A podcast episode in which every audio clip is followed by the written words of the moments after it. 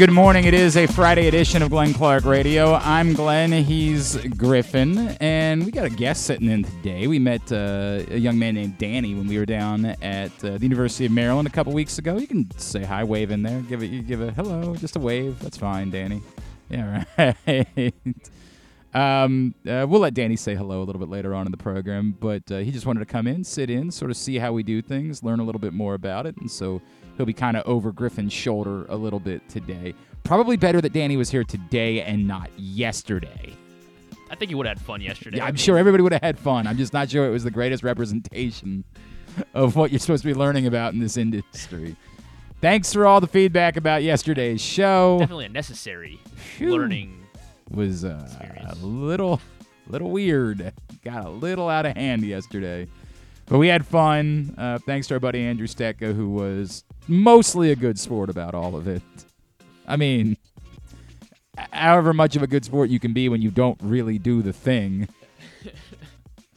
I'm gonna eat a worm burger, or like Three one bites. third of a worm burger. Um, but yes, he was largely a good sport, and we appreciate having him in. And uh, I love Andrew. It's always good to have him back. So I appreciate him doing that, and uh, we have paid that off. Now we will need ideas for the next punishment because picks start up again in like three weeks. The first, we won't do week zero of college football season. We will. Although, wait a second, is Navy Notre Dame week zero, or is it week one? It's week. If it's week zero, we'll have to do it. Crap. Is Navy Notre Dame week zero? It might be. Oh man, because it's out in uh, uh, Dublin this year, of course. I guess it, it. might be. What- what's the- uh, what's the date? The week zero schedule here. Yeah, And- yeah, yeah. We're on top of this. Yes. I actually think it probably is week zero. If Brian Powell's listening, he's Yeah. screaming right now. Like, August 26th. Yeah, it's That's week zero. Okay. Week zero. So we're gonna have to do Alright. picks. Man, we are gonna have to do picks three And- weeks from now. Sweet. So we need a punishment. I mean, we need a punishment. That's the reality. We need uh, some ideas. We need suggestions. We need it to. Yeah. I don't- The first thing that came up, and I don't know why, was the idea of the loser having to be baby birded That's right. Yeah. by everyone well, who we wasn't. talking about Saturday Night Live yesterday. but how did that come up? um, yeah, there's no real explanation for it. I guess it- because the because worms are.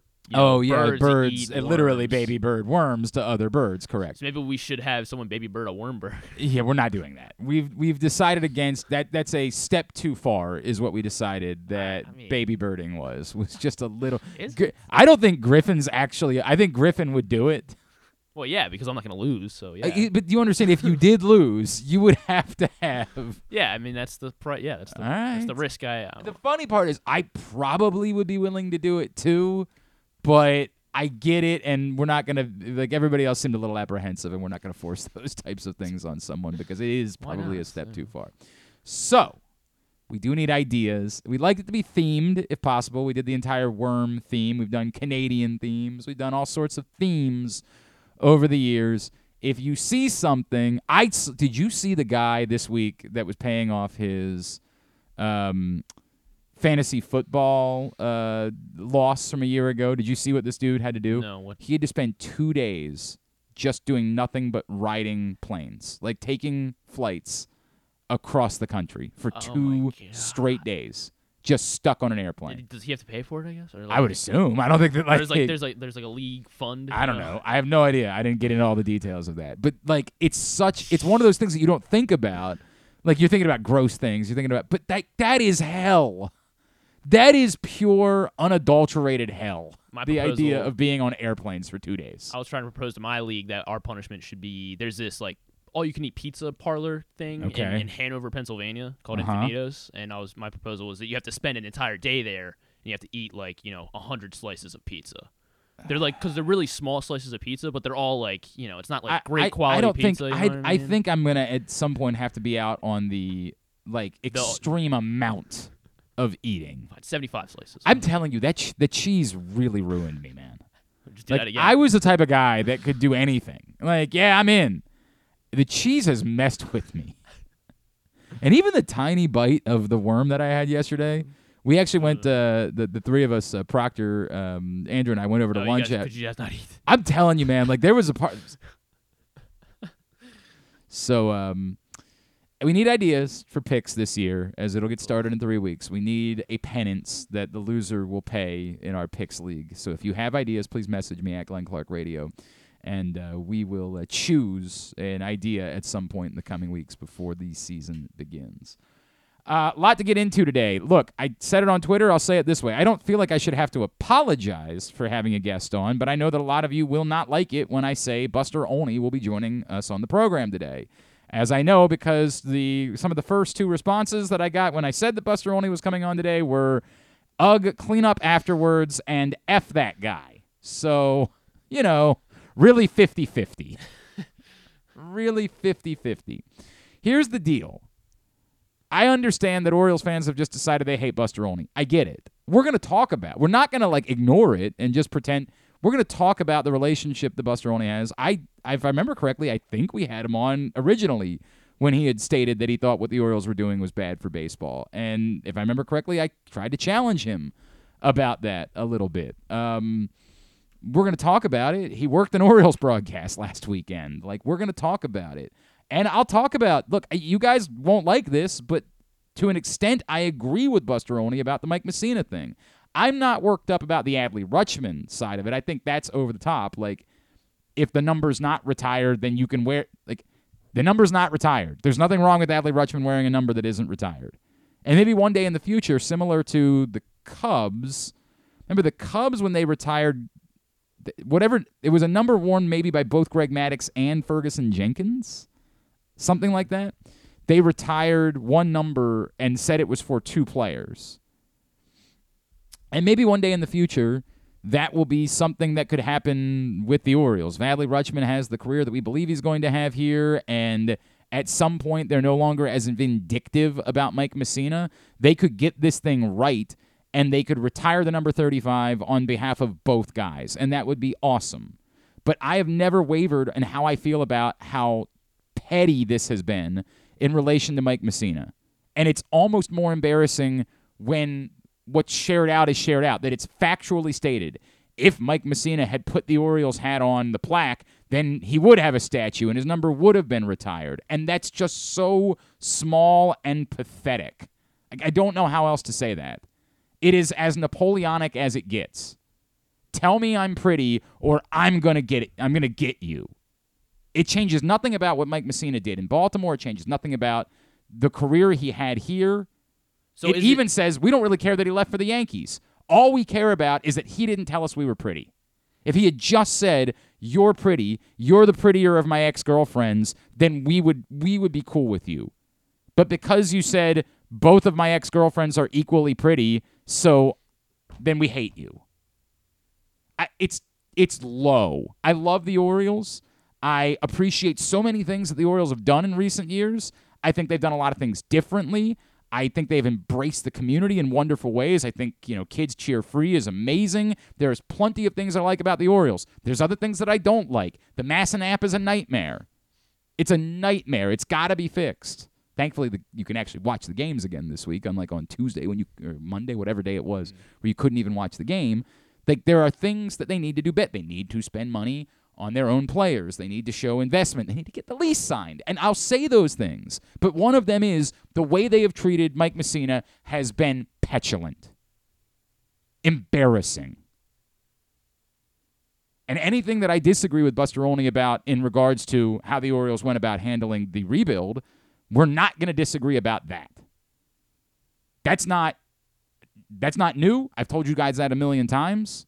The way that the Orioles have treated Mike Mussina is embarrassing, pathetic. And for some of you, it's equally embarrassing and pathetic. Mike Mussina took a hometown discount in order to be able to stay in Baltimore in 1997 because he loved it here so badly. He was raked over the coals by the players' union for doing that. But no one ever likes to talk about that part of the story. We're just mad because the Orioles wouldn't pay him his market value, and he went to the Yankees, and somehow that's Mike Mussina's fault. We are messed up, man. It's the same thing that I talked to you guys about with Jeremy Guthrie. You got a problem. Mike Mussina has never done anything wrong. I get it. We don't like the Yankees.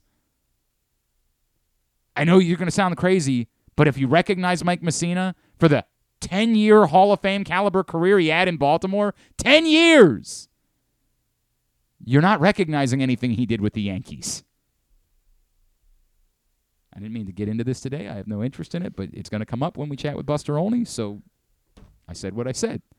We'll agree to some extent about that, and then we'll disagree with his the things that he has said about how the Orioles' particular rebuild has been bad for baseball. We dis- we're going to disagree with that, and and it's weird because I come from a place of a, a, agreement, which is in generally I don't want professional sports teams to tank.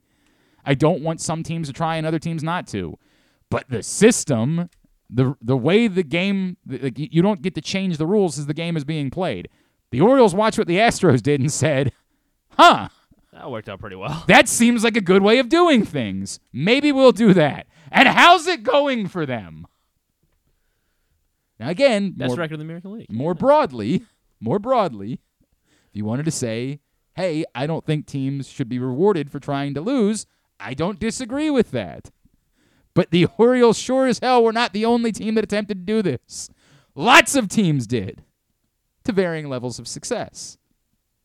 The Orioles at the moment look like they're having a great deal of success. Speaking of which, all right, we've gotten all that disclaimer out. Oh, on top of uh, uh, not only will we chat with Buster Olney today, Bo Smolka will join us. Our uh, first, I, I, I, I, get, I don't know if we've talked to him about that yet. Will this become the weekly thing with him? Um, I mean, will we start doing probably- that? Probably, as we did last year. I'll, I'll Normally, try to talk Bo joins us on Fridays, um, so we will look for that to be the same again this season. Um, I, as you know, I'm not a training camp guy; it's not my thing. But I'm a big training camp. yeah, guy. sure. I look forward to this one. let- let- let- let- maybe Day, day eight of training camp. Oh man, it's an important day. Is it? Yeah. What What is typically day eight known as? Is it Um, like well, the I guess, or was the- yesterday day the copper day, day or like- well, yesterday was boring one because it was just a walkthrough for three hours. God, so boring. We'll talk to Bo Smolka about everything that's gone on at training camp so far. And uh, also this morning, uh, Paul Rabil, of course, uh, Johns Hopkins lacrosse legend, founder of the PLL, will join us. The PLL is back in town this weekend at Homewood Field tomorrow and Sunday. And we will catch up with Paul Rabil, talk about that, obviously, uh, whether or not uh, Baltimore is going to get a home team and what that might look like moving forward. That's the more important thing for me because, as I've, got, as I've told you guys, the initial announcement was kind of kind of a bummer when I was like, "Oh, this is great news," but there's only going to be one home weekend a year. Okay, that's not that's nothing. that's that that ain't it. So I got to find out from Paul Rabil if there's maybe more to the story that I'm not getting right there because that's important to me. All right, so that's all coming up on the program today. Today's show is brought to you by Superbook. We are so proud to be partners officially with Superbook. As I was saying yesterday, Superbook has an official partnership with the Baltimore Orioles, and that's good. But now they've got an official partnership with Glenn Clark Radio, and like, you know, obviously, come on, man. Like that's that's here. like they might be winning the AL East, but we're winning the entire East. So which one's better exactly? Now we love Superbook, and that's who I'm going to be betting with. I was actually just taking a look at some football futures bets, and may have gone ahead and put a couple down. Uh, I don't want to give them away because I'm gonna I'm gonna write about them in the next print issue of Press Box.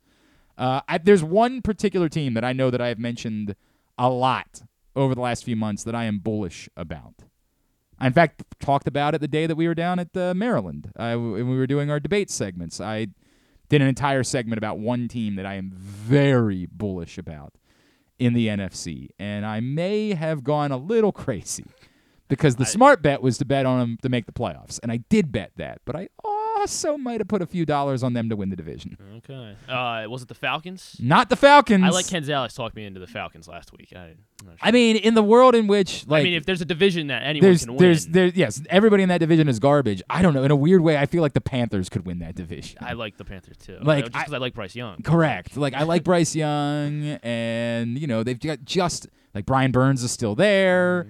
Like I, I don't know. There's some weird world where I think the Panthers could win the NFC South, but that's more about like I think a team that wins seven games might win the NFC South.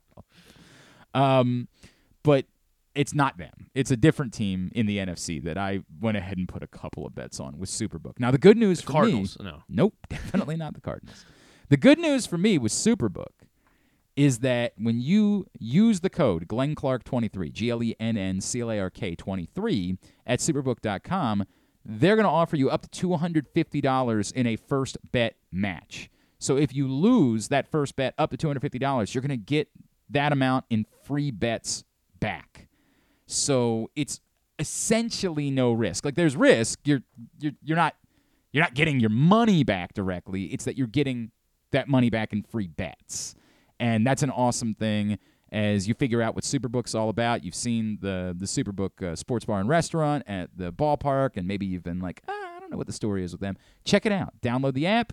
Go to superbook.com and again use that code Glenn Clark 23 G L E N N C L A R K 23 in order to take advantage of that up to $250 first bet match. Should have been betting on the Orioles yesterday. Um, Pretty much every day. Well, yeah, it's a good point. Actually, we should probably look into that. Like how What much the- you would how have, much money you made. how much money you would have made if you would just bet the Orioles every day. I remember they were the most profitable team last They year. sure as hell because were. They were just Yep. underdogs every game. And Um, that was some breathtaking stuff from Jack Flaherty yesterday, and I don't want to get too carried away. Like I don't want to lose my mind about it. Man, you know who we should we should have tried to track down his mom. That was such a neat Mm. thing. I don't know if you guys saw Jack Flaherty's mom posted on um, Twitter that like she flew from St. Louis to Los Angeles because she had to get her passport. Which, of course, like if you're in St. Louis watching your son, you're not thinking in any world like I might need my passport because you're in St. Louis. And to my knowledge, you don't need your passport to get to St. Louis. usually not. I don't think so. you might need a band-aid over it. You know, all right, I'm, it's, it's an old Nelly bit, but you know, um, I don't think you need your passport. So she's got to go from St. Louis back to L.A. to Toronto in order to be there for Jack Flaherty's first start as an Oriole. Worth it. Yeah. Worth it. As uh, Jack Flaherty was spectacular yesterday. Um, as good as the start was on the whole, I, the sixth inning was breathtaking the sixth inning was it, it, the thing that we keep talking about about the moment that a game is in peril and what the Orioles don't have and why I so badly wanted them to go get another closer for that situation. The idea that Jack Flaherty said, here the funny thing about it is you don't need that because I'll just go ahead and be my own guy. I'll clean up my own mess. Is so wildly exciting. Not because, you know, Jack Flaherty gets to do that for everybody's starts, because I don't think they're going to put Jack Flaherty in, say, tonight if there's trouble. In this, I don't think that'll be the case. But my God, that was big boy stuff in the sixth inning yesterday. And I think we were all convinced they were about to go to the bullpen. They had both Baumann and Coulombe up Uh, and yeah. warming in the sixth inning, and it seemed fait accompli. Especially after the walk that loaded the bases, you were like, "There's just, there's no way. Like, there's no way they're gonna leave this dude in in his first start as an Oriole, and end up having this go sideways, and the Orioles split the series. And I, who was the next batter that he struck out? Because Uh, he was- walked. he walked George Springer. who's who is the terrible. coldest hitter? Yes. Like in baseball. Jorge right. Mateo is scoffing at George Springer at the moment. Jorge Mateo. He did have an RBI single Wednesday night, I guess. George Springer did. Um. So. Uh. Yeah. It's his only Yes, hit, like in, his the last. two weeks. I think. I I think it's 50 plus at bats or something like that. So he walks George Springer. You're like, there's just no way, dude. If you're walking George Springer, forget it. Like you're done. So that loaded the bases. And then who would who was, was Matt? Chapman. Matt Chapman. I don't know if you know, Matt Chapman can park a few balls. Matt Chapman can turn on one. And Fell behind two one. felt It was- and was and was trying to make the slider work, which what was what he was trying to make work with Springer, but it was just dipping Mm-hmm. too low. Like the ball was breaking a bit too low for the strike zone, and it felt like it was happening again. And you were like, "Oh God, he's gonna walk a runner in. Now you're gonna bring a reliever in in a one-run game with the bases loaded and one out." Like, oh no, not the case. Not the case. Turns around, strikes out Matt Chapman, and then who was up afterwards? Then it was Alejandro Kirk. Now, the ball that Kirk hit, admittedly, off the bat, I was a bit nervous about. I was a little bit like, ooh, that's some solid contact right there. But um, no harm, no foul. Caught. Inning over. Jack Flaherty delivers the Orioles himself out of the mess in the sixth inning. That really was big boy stuff I mean, like truly big boy stuff in that moment. I don't know that that means that's exactly what they're going to get from Jack Flaherty every time out. I don't. I don't want to pretend like this. You know, it, it's fun to say on Twitter like the Orioles won the trade deadline. Well, Scherzer had a great start yesterday. Lorenzen had a great start yeah, yesterday. it's, so I yes. saw. I did see I think, that I tweet. think all the new guys. yeah, I did see that tweet floating around, Yeah. looking at all the acquisitions. But for one day, Felt like we had the guy. that was that was special. And then, um, as it turns out, they don't even end, end up having to use Felix Bautista. So as they come back home this weekend, although you maybe like to not have to use Felix Bautista against the Mets, they kind of stink.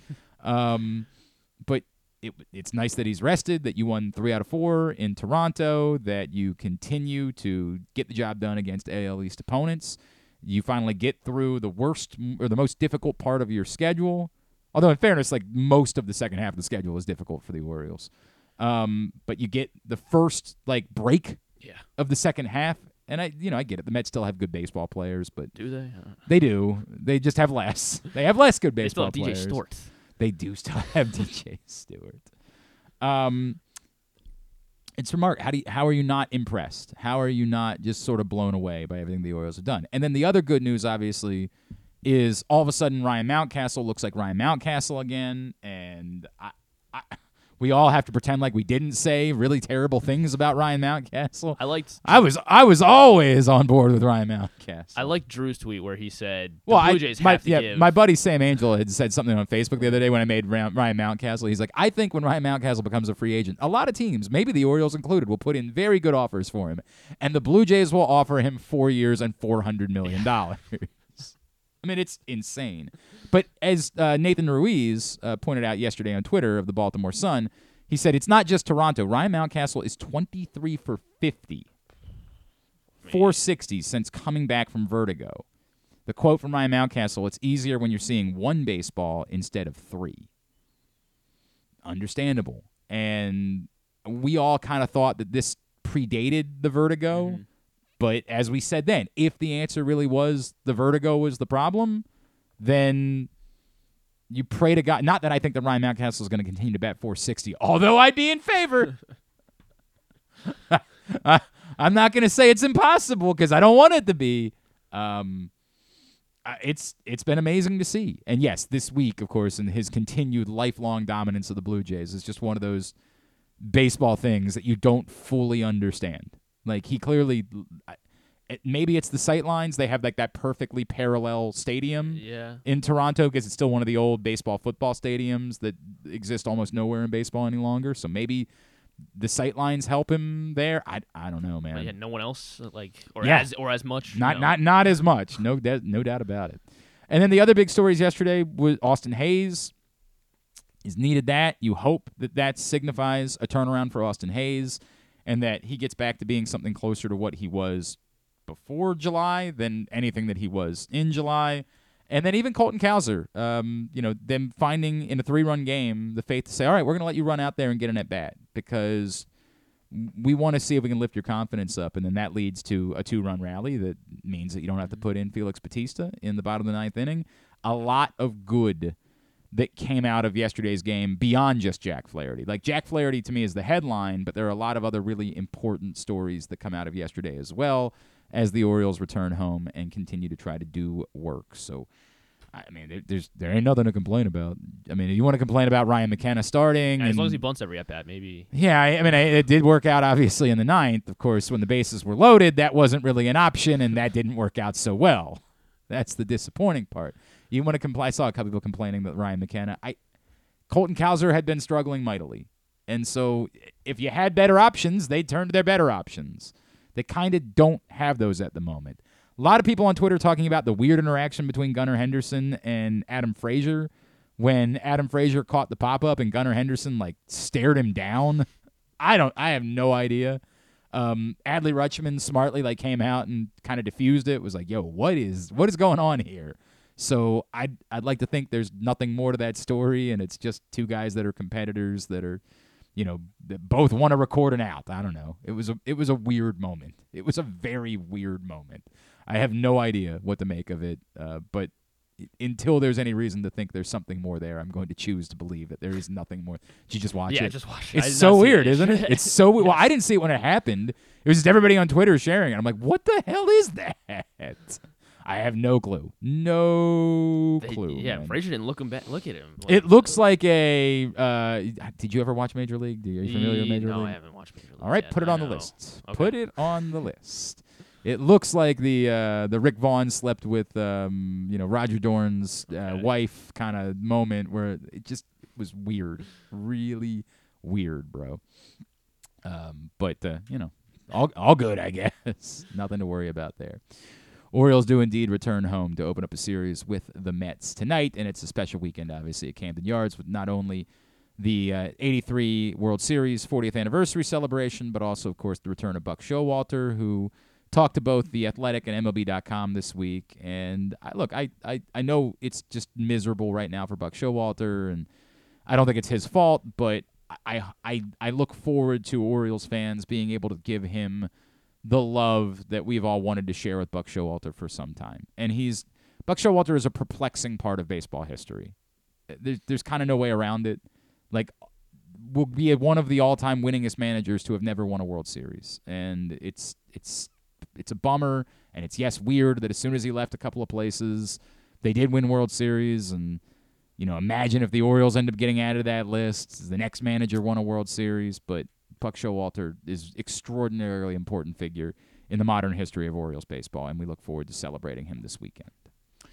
We look forward when we come back in to uh, chatting with Bo Smolka as we will go out, find out what I should be interested in from the first couple of weeks of Ravens training camp. Is all of it. Not I. We'll talk about that next. It's Glenn Clark Radio. Hey Birdland.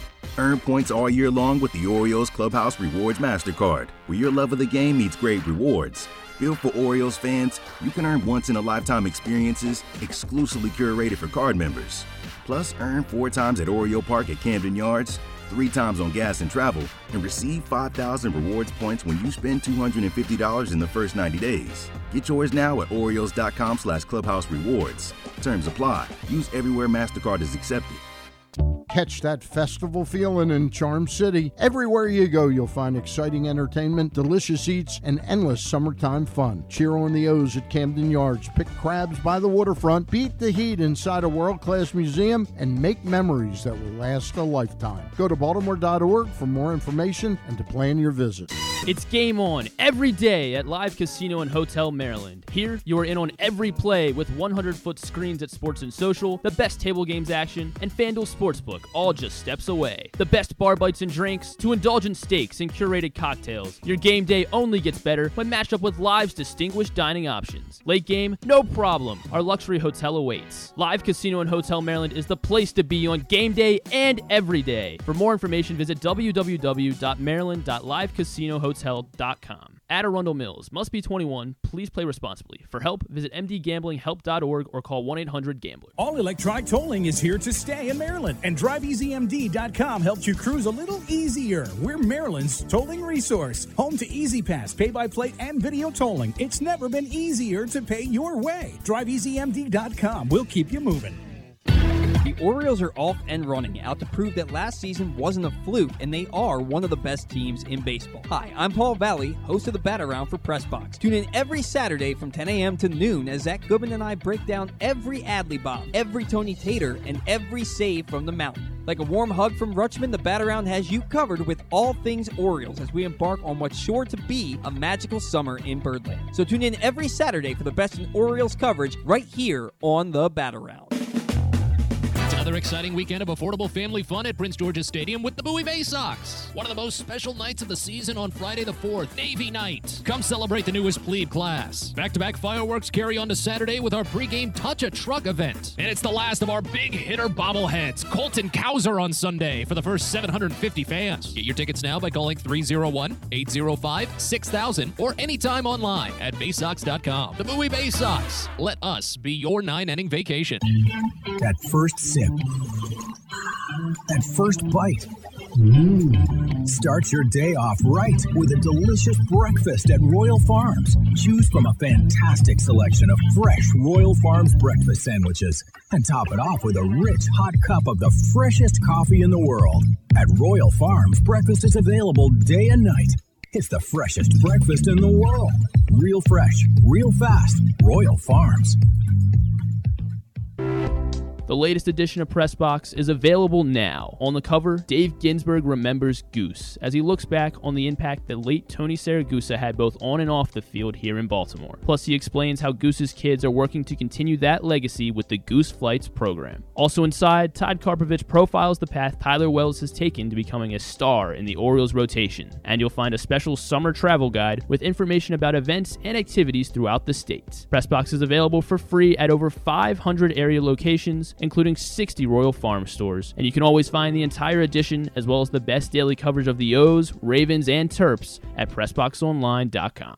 If you need more of Glenn, you can also hear him every Sunday with Rita on 1057 The Fan. But also, if you need more of Glenn, um, what's wrong with you? All right, back in here on GCR as we continue along here on a Friday edition of the program. If you missed it last night, Stan the Fan Charles and Gary Stein caught up with Ahmed Ghaffir from Inside the Black and Gold.net, talked some Terps, some recruiting, getting ready for the start of football season. You can find that show right now, facebook.com slash pressbox sports. Click on the videos tab. Go to youtube.com slash pressboxonline or pressboxonline.com slash video. Stan the Fan Charles, Ross, or not Ross Grimsley, Gary Stein, of course, and Ahmed Ghaffir. Joining us now, Pressbox Ravens beat writer, our friend, Mr. Bo Smolka, is back with us here on GCR. Bo, it's good to talk to you. I assume we're going to be doing these pretty regularly now as we get into the swing of things. Looking forward to it as always, my friend. All right, let's do it. Um, tell me something. Biggest thing for you since you've been out there at the start of training camp. Your number one takeaway so far is what? My my number one takeaway, and I wrote about this yesterday, is I just think Zay Flowers is everything the Ravens hoped he would be Wow. at this point. And I know it's early, it's and the guy hasn't played an NFL game yet, and I get all that. And so I'm not trying to overhype the guy, but he's an impressive person to watch. And the last two days, I wasn't out there yesterday, but the previous two days, they ran one-on-one drills, and he's just a hard guy to defend. He moves well, he cuts well, he catches the ball. He always looks like he's having fun out there. And I think back to the past 10 years or so when a lot of buzz about Breshad Perriman and he gets hurt, and a lot of buzz about uh, Rashad Bateman and he gets hurt, a lot of buzz about Marquise Brown, he got hurt. Um, and I, and the tortured history at this position is something we don't need to rehash. Hmm. But I watch Zay Flowers and he stands out. He absolutely stands out so far. I guess the question for me, I, I, I did a hit while I was away last week with my friends at the VSiN, the betting network out in Vegas, and they were asking me about it. And like my question was, uh, I, are they going to be willing to specifically design plays for Zay Flowers? And you know, Bo, that it was a complaint that we heard all the time about the Greg Roman offense, right? That you, you whatever we thought of Devin Duvernay, he had a skill set it would be nice to design plays, particularly just to try to get the ball to him, and it just didn't seem to be something that the Ravens were inclined to do at that point. As you bring up, Zay Flowers, while I think he's a more far more complete version of Devin Duvernay, has some of that same slipperiness, undersized, and you would like to think that they would just look for ways. Do you get the sense that they are going to be willing to just run plays where the concept is nothing other than we want to try to find a way to have the ball in Zay Flowers' hands in space? I think they will. I think that's the kind of thing Todd Monken talks about a lot. And I was struck when Todd Monken talked at his very first news conference. He specifically talked about stretching the field both horizontally and vertically and using all that space. And so I think he wants to find ways to get these guys in space. I think he will spread people out. And when you have the receiver group they have now, it's much easier Yep. to do that because they're not going, they have to respect Beckham if he goes out wide, and Bateman if he goes out wide, and Flowers if he's in the slot, and Andrews if he's in on the other side. And th- you just have to, they're going to be able to spread the field. And, and I think they're going to do a better job of using space this year. And so I do think they will create plays like that. I'll also say, though, the other thing that I was struck by, and, and I've, I've been asked by many people about, you know, is Beckham going to lead the team in targets? Is Flowers? Is, what's going to happen here? In the end, I still think Mark Andrews will lead this team in targets Sure. because ja- Lamar Jackson always finds him. Yep. And when you watch practice, you know, when when they run the 11 on 11 drills, it always seems if anything breaks down, it's always Andrews that he finds. So Mark Andrews isn't going anywhere, but I think they will design things for Flowers. All right, Bo. Um, the of course bigger storylines that exist as camp has gotten underway. One is the guy who's not there, but as I say bigger, it seems weird to me. It almost seems like it's not that big of a storyline in Baltimore that J.K. Dobbins isn't practicing. Um, I, I the sense that I've got, and I know that what John Harbaugh said the other day didn't back this up because he said, well, you know, J.K. needs to be out there, like everybody needs to be out there, but it almost comes off as dismissive. And I wonder if that's kind of the dirty little secret, which is yeah, the, the Ravens would like to have J.K. Dobbins practicing, but in the world in which J.K. Dobbins has been hurt a couple of times, as long as they know that he's ultimately going to play and he's going to get out there, I, I have sort of started to feel like there's a, yeah, we're not really all that concerned about the fact that he's not practicing right now. It's not that big of a deal to us that he's not on the practice field. We just want to know that J.K. Dobbins is going to be there when the season begins. I think there's probably a little bit of both there. I mean, I think they want to have him get some legs under him before they get to week one. I mean, the worst thing they would want to have is come out there and, you know, get hurt right away because he hasn't put in the work or he hasn't gotten up to game shape, like they like to call it. So I think there's some of that. Yeah, I, I absolutely think they don't want to run the guy into another injury in training camp. That's the last thing they want to do. But, uh, you know, John Harbaugh's an old school coach who wants his guys on the field. So I think to some extent he does want him out there. Um, and you know, Harbaugh and Dobbins are, are, are, we haven't spoken to Dobbins, but Harbaugh keeps saying the same thing. It's pretty clear what's going on. Dobbins, you know, Dobbins, I mean, Dobbins is in a tough spot, and we yep. know what the running back situation is this summer. But I, you know, after I, John had said, John Harbaugh had said, well, yeah, there comes a time where it does become a concern. I mean, I'd be curious to see if he's still not back there by the time they do the joint practices with Washington. Um, I think that's a that's a time that you you'd like to see a because a lot of these guys aren't going to play in the preseason at all. I don't think so. I think those joint practices with Washington will turn out to be some of the best reps they get all summer. Sure. Uh, against another team, so it would be nice to see if Dobbins were out there by then. If he's not, then I think it starts to become a question. And quite frankly, I think they'd like to see maybe Bateman out there by about then. But I'm kind of pointing to those Washington practices as fairly significant. Bo Smolka, Pressbox Ravens beat writer, with us here on GCR. Uh, Bo, moving on to left guard, it feels like the answer so far has been we still don't know, and they're still trying some things to figure out who the left guard might be. Well, I think they are, but I'll tell you what, they've given the rookie Sala all the all more of a extended look than I expected because first of all, John Harbaugh is not one to really throw rookies into the starting lineup very often. And Sala was a sixth round draft pick. And for much of the spring and into the early summer, they've given him every chance as the as the starting left guard and he's done it. And, and then John Harbaugh said, well, during OTAs, we really need to see what he looks like when the pads come on. Mm-hmm. Well, the pads came on this week, and he said, you know what, he looked pretty good. Now, I will say, he John Harbaugh specifically said next week they're going to flip them around, and John Simpson, who's a veteran who started at left guard, is likely to end up working with the starting unit, and Sala will work with the second unit. What's interesting to me in all that as well is not once did he mention Ben Cleveland when he talked about the starting can the candidates at left guard. Now maybe Cleveland is potentially a candidate, but he does seem to be well behind those two. And it's still possible that John Simpson, who is the more experienced player, will end up winning it. But if Sala, a sixth round rookie, ends up as the starting left guard, that would be a that would be notable. I I I I think it would be kind of remarkable, honestly, but um, you know, if he's if he's the best guy, he's the best guy, and I I, I think he's as you you pointed out, he's looked the part, and that's the good news for the Ravens. Um, and before I move over to the defense side of the ball, is there anything else offensively that that's jumped out at you? I feel like you know a lot of play was given to Todd Monken's you know quotes about you know th- them not really being very good yet, but I, I don't know. I, I don't read too much into that. I think it's kind of a refreshingly honest thing to say, and I think a lot of times um, we say that hey, early on it, it, takes a little while for an offense to get going. But anything else offensively that has stood out to you, Bo? I mean, I, I wasn't here the first few days, and I did hear it sounded as if the offense was a little ragged. They looked fairly, they looked more crisp the last couple days. Jackson looked like he was throwing the ball well. Um, so that's good, you know, but it's hard too because they still don't have Bateman out there. They still don't have Dobbins out there, and they still haven't had Patrick Ricard out there.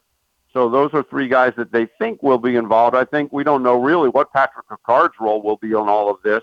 Um, but like I said, I've been struck most by by um, by what Zay Flowers has looked like so far, and and Gus Edwards being back on the field is good to see because he's starting to run some full team reps and he looks pretty good. He didn't do much at all during OTAs while he ramped up and got healthy again, but he's out there. And then Justice Hill has been doing a whole lot of work as the starting running back all spring hmm. with Dobbins not around. So those are things that I've been struck by as well. Let's go over to the defensive side of the ball. The guy who I think had the biggest spotlight on him going into training camp was, of course, David Ojabo, who, uh, for those that didn't get it, uh, Bo wrote about him and Odafe Oweh in the last print issue of Press Box, which is still available for like another week and a half or so at your neighborhood Royal Farms, any of the hundreds of locations around town where you find Pressbox and PressBoxOnline.com. Um, that spotlight on him, what have you seen from David Ojabo so far? Well, he was to me in the time I saw him in OTAs one of the one of the standouts on the field. He just moved well. He looked he looked explosive. I, I loved what I saw from him in OTAs.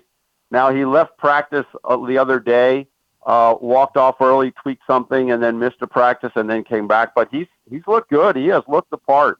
Um, I think he's got the potential to be a real force on the edge.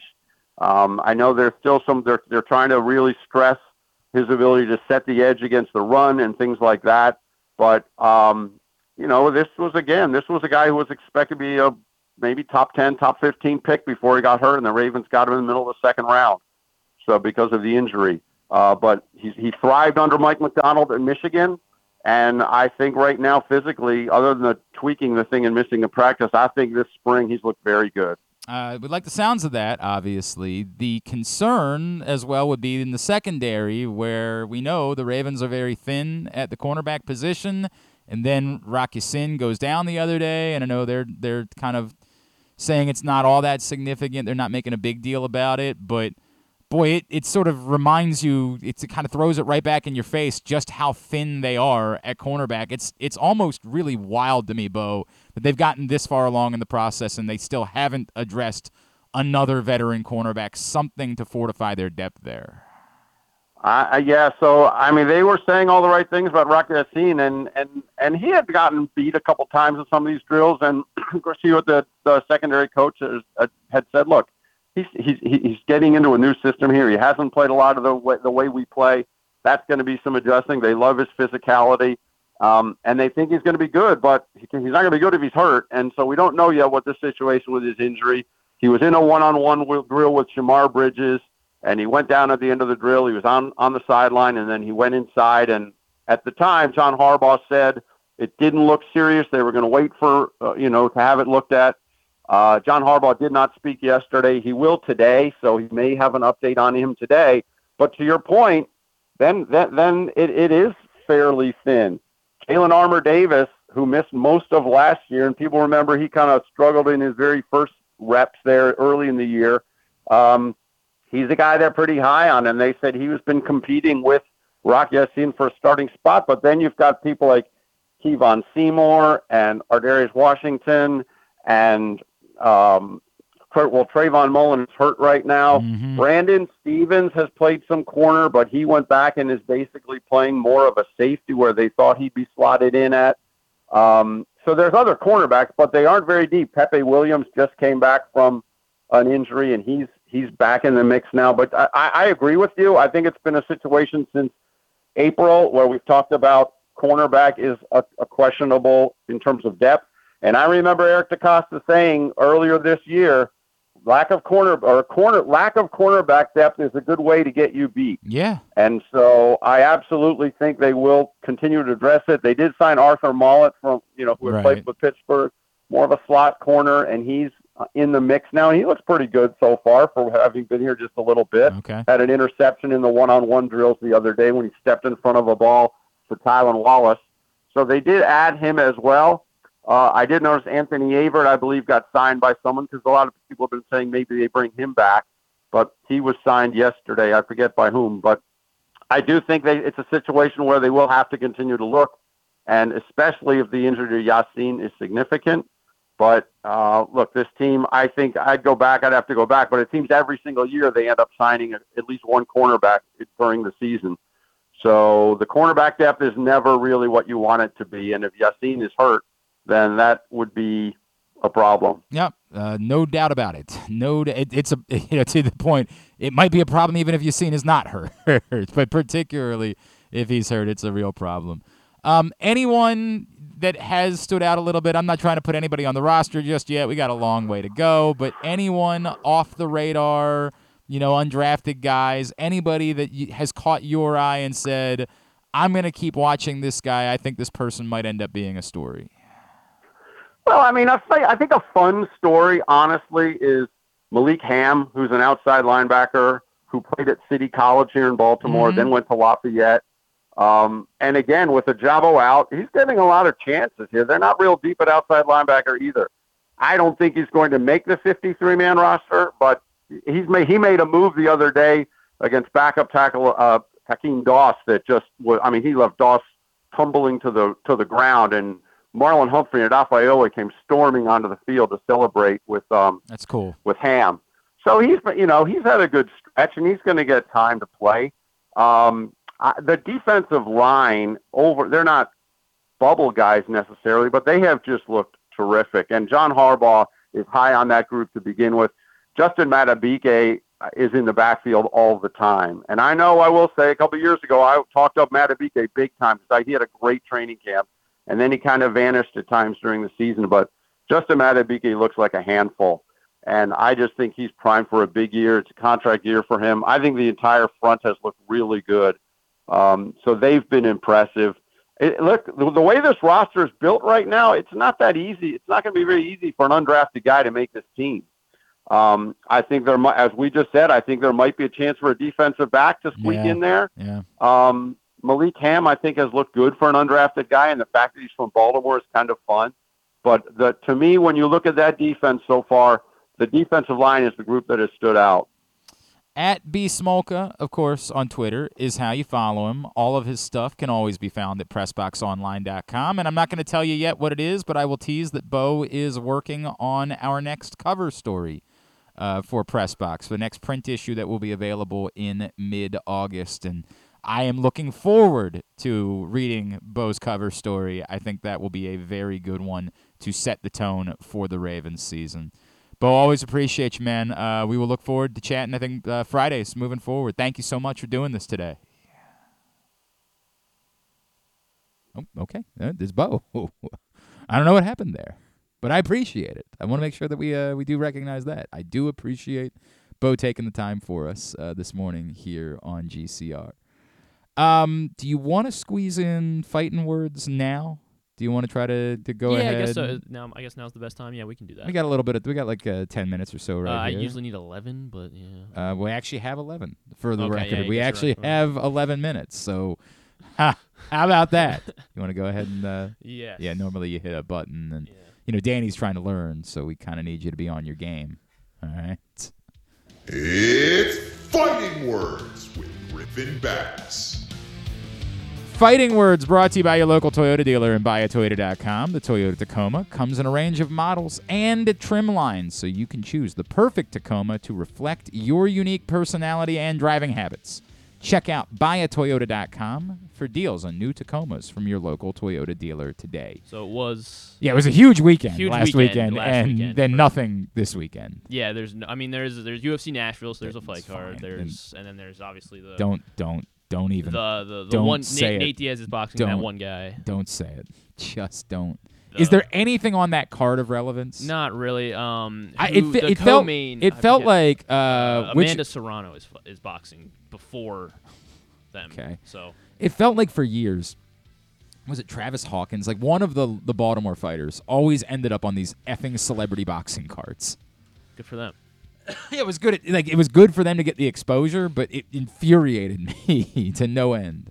Um, Um, yeah, that's well, a thing that occurs. If you want coverage of that, go somewhere. You're in the right place. Oh, No, no. refuse. You know what is funny is that I think Logan Paul is on SummerSlam on Saturday night, Ah, good for him. and like he was Big win for the Paul petitioning. Oh, he was. to be to start the show so he could get on a plane and fly down to be at the other thing. It's in Da- where are they is for SummerSlam? They, they're, Detroit. So No, these things are nowhere close to yeah, each other. Dallas and Detroit. Yes, nowhere close. Uh, last weekend though, Terrence Crawford uh, he put on a clinic against Errol Spectacular. Spence. Um, Spence wants a rematch, but eh, Well, the talk is that they would right maybe to a do it at a different weight class right, too. And right. that maybe makes it. I. I understand what your response is. What a lot of people are feeling is like, dude, did you watch the fight? yeah, Like, there's no need. Now, it's such a big fight, and these people are so relevant that there's a business reason that it would probably be worth doing it again, even if you were going to get the same result, which is monetarily, it worked. Mm-hmm. And I, while you'd lose some, because there would be some people that would say, dude, there's no reason to think it's different.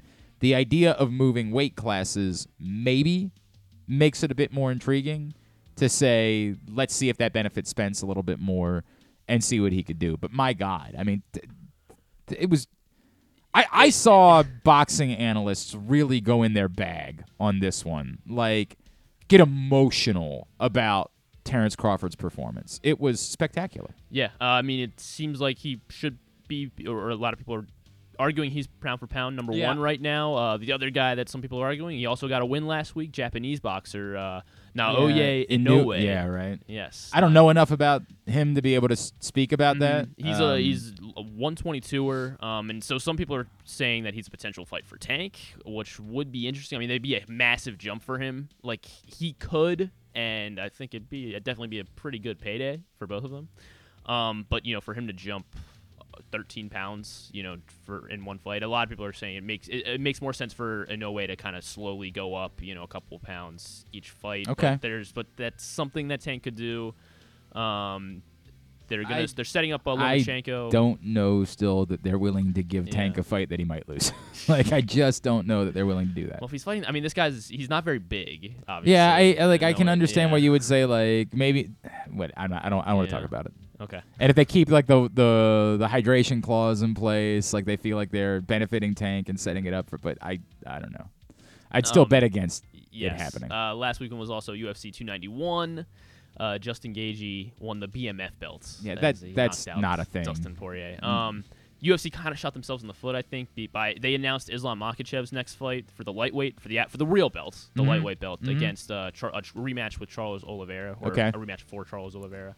Um, and that's like that's gonna be an exciting fight. Uh, but like you know, Islam beat he choked out Charles Oliveira a year less than a year ago. right. And uh, if they had waited, like Justin Justin Gaethje Islam would have been a really really good fight for for you know that would be in Abu Dhabi coming up in October because Gaethje lost to Khabib and now he gets he maybe he can try to get his revenge against Islam and you know they've never fought each other so that's a little bit more exciting there. Um, also on the card, Alex Pereira beat Jan Blachowicz, uh, so that sets up him for to get probably the next light heavyweight uh, Okay. a shot because light heavyweight's kind of a mess right now since Yuri Yeah, Prohaska was injured. right. Yes, and now and now Jamahal Hill, who was the champion after beating Glover Teixeira in January, he uh, he's also injured now. So it would probably be Magomed Ankalaev will get another shot at an interim belt against Pereira. Seems like the fight to make, uh, assuming Jiri Prochazka can't come back. Uh, Derrick Lewis, of course. Yeah, 30 yeah, you were very excited about Derrick Lewis, and that set what record? Uh, I, or he now has the most knockouts There in UFC history. Uh, Look, I love Derrick Lewis. Derrick Lewis was always something that made me want. Like whenever I was looking at a card and I saw Derrick Lewis was on it, I was like, I'm gonna have fun. This is gonna be a fun night because Derrick Lewis is gonna be involved. So I'm I'm I'm good with Derrick Lewis at this point in his career. Obviously, he kind of is what he is, though. Yes. Um. Oh, before I, I shouldn't have jumped off boxing so quick, but Lomachenko and Shocker Stevenson, they're trying to set that up because Devin Haney was I, kind of stripped. I don't believe it's Shocker Stevenson. I do believe it's Shakur Shakur, Stevenson. Stevenson. But I kind of love the idea of him being Shocker Stevenson. Stevenson. I think I might be on board with it. Um. So they're trying to set that up that fight for the WBC 135 belt as uh, Devin Haney w- w- wants to fight uh, Regis Prograis. So that fight, all those I guess should probably happen before the end of the year. I think. Okay. Um, I mean, yeah, there it sets up. There should be some big fall fights. And Yes, yes. Next week, Anthony Joshua's fighting against Dillian Whyte. Um, so he plans to win that one, and then wants to fight Deontay Wilder in December. That's Anthony Joshua. Mean, that would be a that would plan, that would yeah. be a big that would be. I mean, it'd be a big heavyweight fight. I I don't. I don't know how I'd feel about it. Like it, I hate saying the bloom's off the road for Rose for um, Deontay Wilder just because of the can't be Fury. the Tyson Fury thing, but in a way, it feels like it kind of is. Like mm-hmm. if you're, It's kind of like uh, I, I hate that because Deontay Wilder is a hell of a fighter, man. Like mm-hmm. he's a damn good fighter, and I hate the idea that like if you can't beat the guy, it means you don't matter.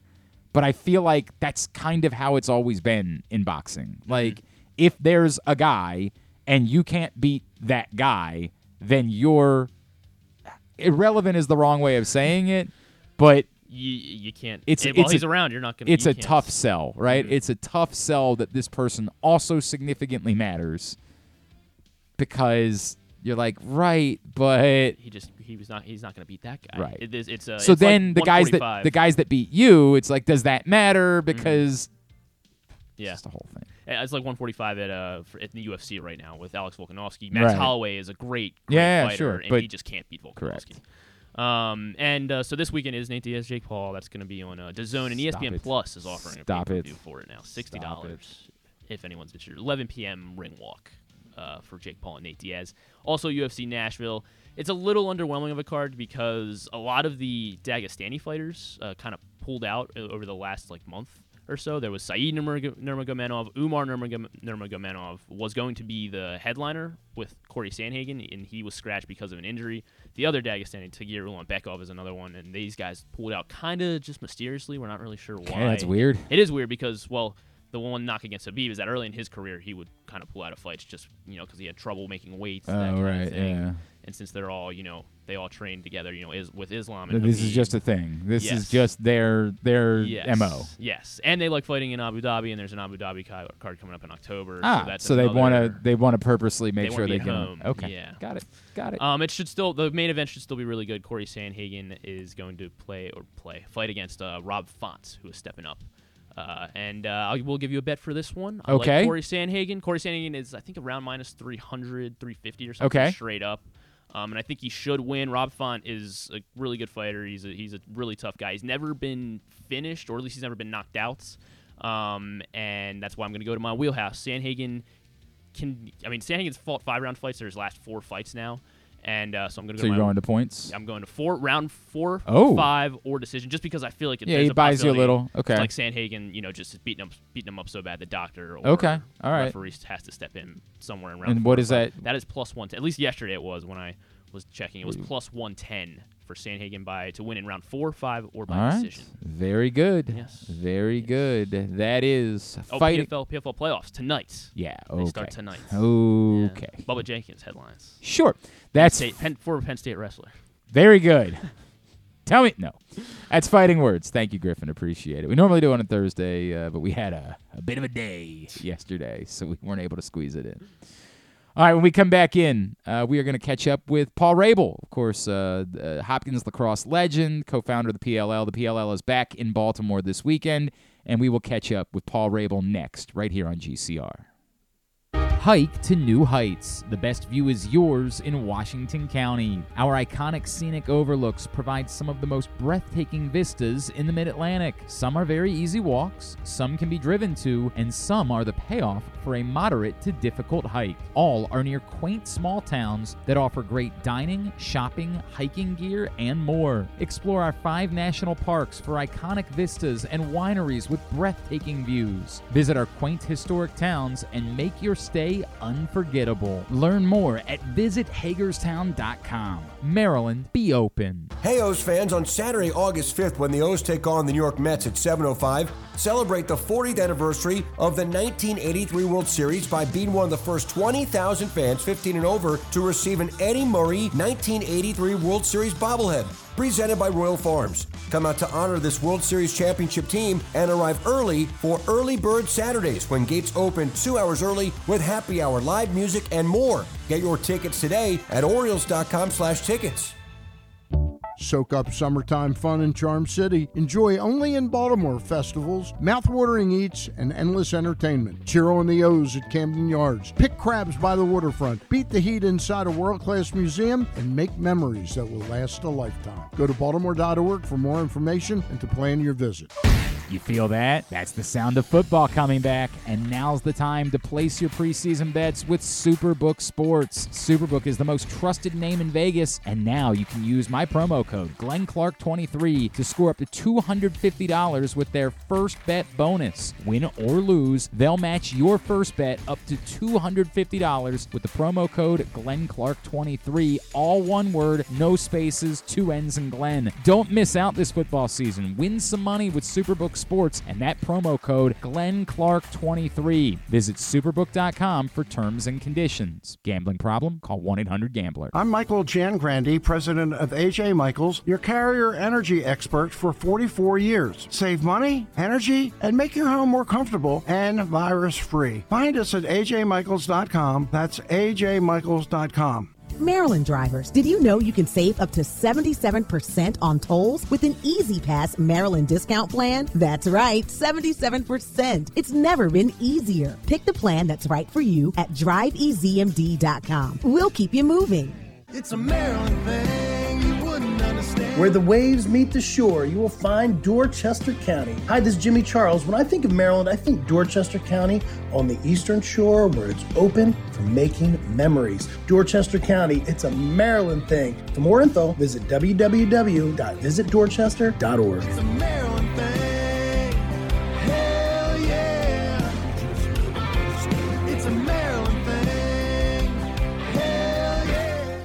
Picking a restaurant to try for the first time? Let's look at the Costas Inn. Here's a few checklist items quality of the food, check. Quality of service, check. Does restaurant have plenty of free parking? Check. And finally, does restaurant have delicious steamed crabs, crab cakes, crab soup, and specials galore? Check, check, check. Costas Inn, 4100 North Point Boulevard. They check all the boxes.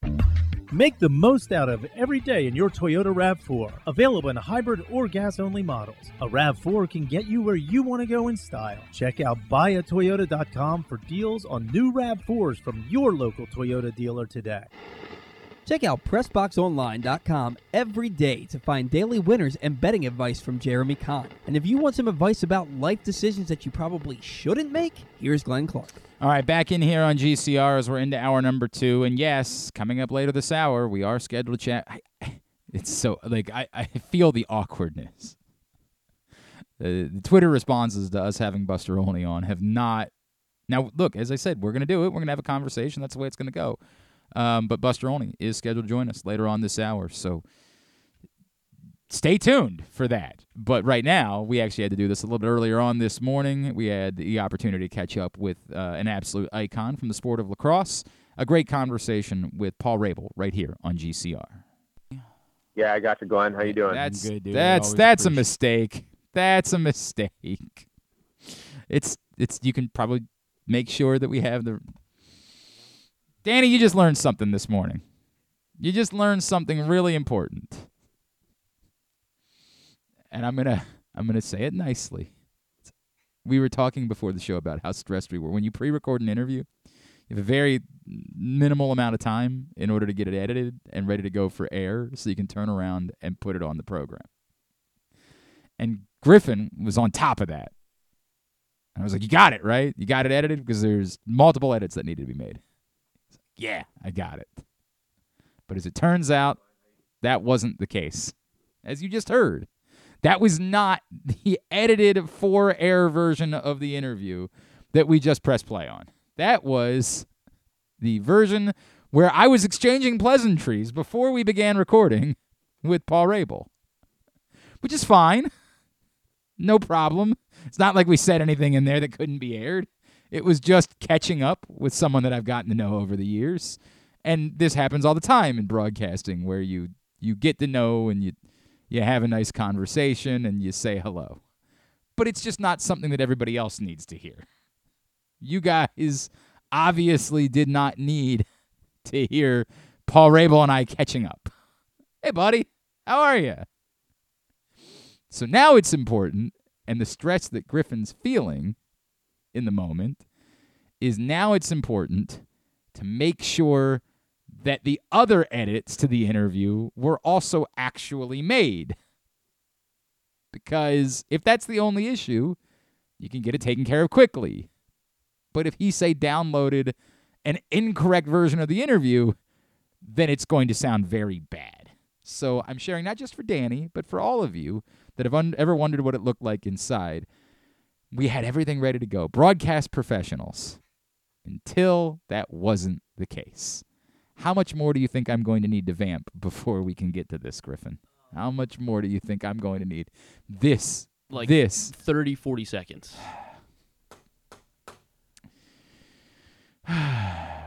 One of these days, one of these days, we're gonna we're gonna hammer out all the kinks. We're gonna make it work, and everything is just gonna sound marvelous when we do. In the meantime, it's just gonna be more of this. So, what do you want to talk about? What do you guys? Oh, do you think? Do you think? Do you think we're good or? Still, still waiting on wanted to deliver. Um, Uh, you want to say about anything? what we're You say- to talk about with Buster Olney. you- you- you wanna say anything? Me? Yeah. I, I apologize to everyone You wanna say- sincerely. Mhm. It's it's on me. I should. No, it's had it ready to definitely true. Yes, there's no, there's nowhere else to pass this buck. It's one of the funniest things that we do, and we all do it as humans. Like when you drop the ball in a football game, like you're playing football and you just drop the ball that's right to you. And you're I like, can't wait to hear you're from like, Paul Rabil, You're like, hey man, it's on me. Everybody's like, yes, we know. It's definitely on you. We all saw.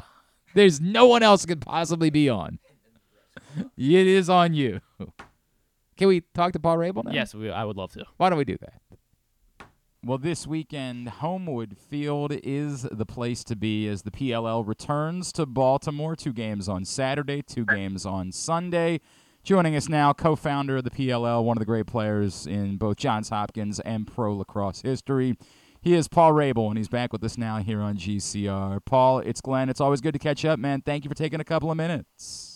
Glenn, man, it's so good to be back home. It's so good to be with you, and I'm excited to talk about this weekend. You know, I got to tell you, I like the. I think the first time you guys came to Homewood Field, you had invited my sons and I down to the field before the Saturday night game, and my I think he was then three. My youngest son, literally like in the middle of everybody warming up, just wandered out into the field and grabbed a ball. It was one of the more concerning moments of my life.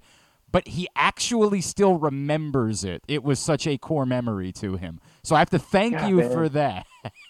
You know, the uh, so first of all, that was a that was a special night. That was our first sellout in Yeah. PL history. I remember the Baltimore Sun covered it after the weekend. No one was expecting that, right? We were barnstorming first year league, taking on one of the more storied uh, venues in college lacrosse history, which, by the way, had a history of having pro lacrosse teams. The Baltimore Bayhawks played there, and they weren't successful. So for the same reasons, I suppose we run into these paradoxes in life. Baltimore and Long Island are the big hotbeds traditionally in lacrosse. Baltimore and Long Island hadn't traditionally worked in pro. Um, but that night was special. I played in that game. Our Atlas team was Yep. comprised of a lot of Hopkins guys. The Whip Snakes were comprised of a lot of Maryland Maryland guys. And I so know what your son experienced, man. Like I, I had those same type of, you know, uh, amazing sort of touching the the sport moments as a young kid, and those are the things that you remember in the long term bank. Uh, it was really cool, man. And I, obviously, it's been really cool to have you guys back, and I know how much it means to you. Um, I is it at all weird, like when you get to this weekend? Is there all a at all a party that's like, you know, maybe I wouldn't mind like throwing on the pads for a weekend, like maybe like yeah, no, seriously, yeah, I think it's been thinking about that. It's been haunting my dreams all week. Uh, yeah, no, I like. I mean, this weekend's a special one. It's a different one this year though because uh, up until this point, our Homewood weekend has been the third week of June. Mhm. Uh, but this year we had the World Games, so the international competition of of men's lacrosse at the senior level. So we had to bump our schedule around, and we took uh, our Baltimore weekend the first week of August, which made us a little nervous, but um, man, it sold so well. We're so excited for the games tonight. I know tickets are, are still available, uh, but we're trending ahead of uh, last year, which we had 13,000 people in over the weekend. Um, and just these activations between the PLL junior champions, we have our Pro Lacrosse Hall of Fame induction and two games on ABC. And I saw that uh, there's even like a, a pre-weekend event uh, where uh, our, our buddy RJ and uh, the great Bubba Fairman are going to be like bartending tonight to try to kick. Yeah, it's dope. That's yeah, dope. I yeah. I'm surprised Coach Holman let Bubba do that, but uh, Hey, you know, we'll that guy's see. awesome. Yeah, I love that that. guy's a machine. I love that guy so much. Uh, all right, Paul. So it's just it's just you and me now, right? Nobody's listening. Nobody's watching. But, but Okay. Baltimore's gonna be a, a home city, right? Like I mean, we can we can just go ahead and we can just confirm that, right? I mean, I mean, look, the the criteria that we have been running all the math against is fandom, is venue availability, venue performance, venue market fit, uh, prospective ownership groups, as well as other amazing pro sports franchises, all the way down to commercial viability and, and tourism groups. So since day one, Baltimore has been at the top of our list in way of performance. Um, but there are all are a whole other lot of other factors we've been looking at, right? We have eight teams to place across the country. Um, and we're looking at just just as we reinvented our PLL model out of the gates, uh, we look at the history of pro sports and case studies in the NFL and the NBA, all the way to F1, UFC, MLS, quite a bit. Um, and there are, uh, I think there are a couple of surprises we have up our sleeve that it should be uh, that should work in the favor of this thing as we continue to get it to grow and expand and and build into a prominent sport in North America. all right. I know that wasn't the answer that I was looking for. I understand. Sorry, man. Yeah, that was the I that was like the understand. political. Right. Yeah. That's that's who you are now. Like I get it. You have to handle all those things. But like again, you know, just between right, right. We'll save that. Let, let can we talk about because you mentioned a word in there, ownership. Because admittedly, Paul, I'll I'll tell you flatly that when I saw the news, I was very excited. Right. Like I I have I have said I think this is a great thing for the PLL. And then you know you see the immediate follow up, which is well, you know, it's going to be still just one home weekend. I'm like, oh, okay, I don't really know how I feel about that. And then I Yeah. wonder if that's just a step in the process because you use the word there, ownership, right? And Yeah. and that feels like you really are trying to get to a place where there are eight like genuinely competing groups, interests, and would that involve more of a like a home game feel? There being more events during the course of a summer um, at some point in the future. Yeah, I mean, great question. So we study the history of pro lacrosse and of the 200 pro sports leagues, believe it or not, that have started since 1991 at a 1% success rate based on your ability to sustain beyond three years. And we look at why sports often t- topple over, and it's too much too fast. And it's and it's uh, ignoring all the information that you don't know, that you don't have a grapple over. And oddly, lacrosse being the oldest sport of North America with loads of data around it, an Olympic sport in 1904, 1908, 1908. In 1877, it was the first college team sport between Manhattan and NYU. It's been across the NCAA for a long time. It's now 90 countries are playing. We have loads of data. We're not building slam ball. Mm-hmm. Uh, but to be a successful commercial pro team, I mean, that's they still fail in the NFL to a degree. That's why the Chargers moved, you know. And so we uh, we want to get this right, and we move fast across our business units, and we move fast with decisions, but related to getting to the world that that you and I both see, where you have home and away teams, you have uh, those you know kind of in a market of a you know fanatical community and you're stretching the season across six months. All that stuff is, is on our roadmap, but we can't just jump to it. Otherwise, we'd run a big risk.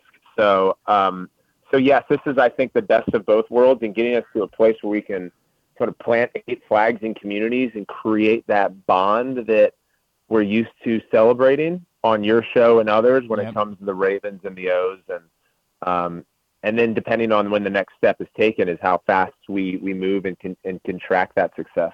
Uh, it- it's really important. We're chatting with Paul Rabil. Of course, the PLL is here this weekend, Homewood Field, two games, both Saturday and Sunday. And, and, and Paul, what you just said to me is so important because, and I've talked about it with a bunch of people, and I, I don't want to disparage other you know leagues that have come into town or teams that have come into town, but and I'm sure you'll understand this being where you're from. There's a lot of times where people have attempted to run a Baltimore professional entity from DC, right? Like I've said, hey, Yeah. we can we can do this. And you know from the time that you have spent in both markets, they are two very unique individual markets. As as Totally. close as we are, there's two you've got to be here. You have to like have a, a feel at like local community events and you know, 4th of July parades and things like that that we care about in this market. And so what you yeah. just said to me is is really encouraging. And I'm not just saying that, you know, because you're talking to me. It really is encouraging to me that like I, I hear you saying I get that. And that's what we want. We're just not ready to do that quite yet. But the goal is for that to be the case as we make that transition in the coming years. Yeah, and we talk about okay, well let's just call it 363 plus two. So we're putting together a huge strategy around the 363. Our players living in markets? What type of exhibitions are we doing on behalf of the team? Community events are we doing? How is PLL Assist, our nonprofit arm, working with the local Boys and Girls Club, YMCA, um, XYZ, right? Um, that is uh, that's also an, an important uh, effort of ours that we're putting on onto paper. And we're going to invest in such that it's not like just a drop in for those two days every year. I, think it's huge. I really, I genuinely believe that's huge. And I, I love to hear that, man. Again, PremierLacrosseLeague.com is the website. Get your tickets for the PLL this weekend. Um, Paul, I wondered because you mentioned, I heard you in one of the previous answers bring up uh, lacrosse having been an Olympic sport, and that's been yeah. such a a talking point in recent years within the sport, right? I worked the um, the women's world championships last summer for ESPN. Of course, you mentioned the men's championships this summer.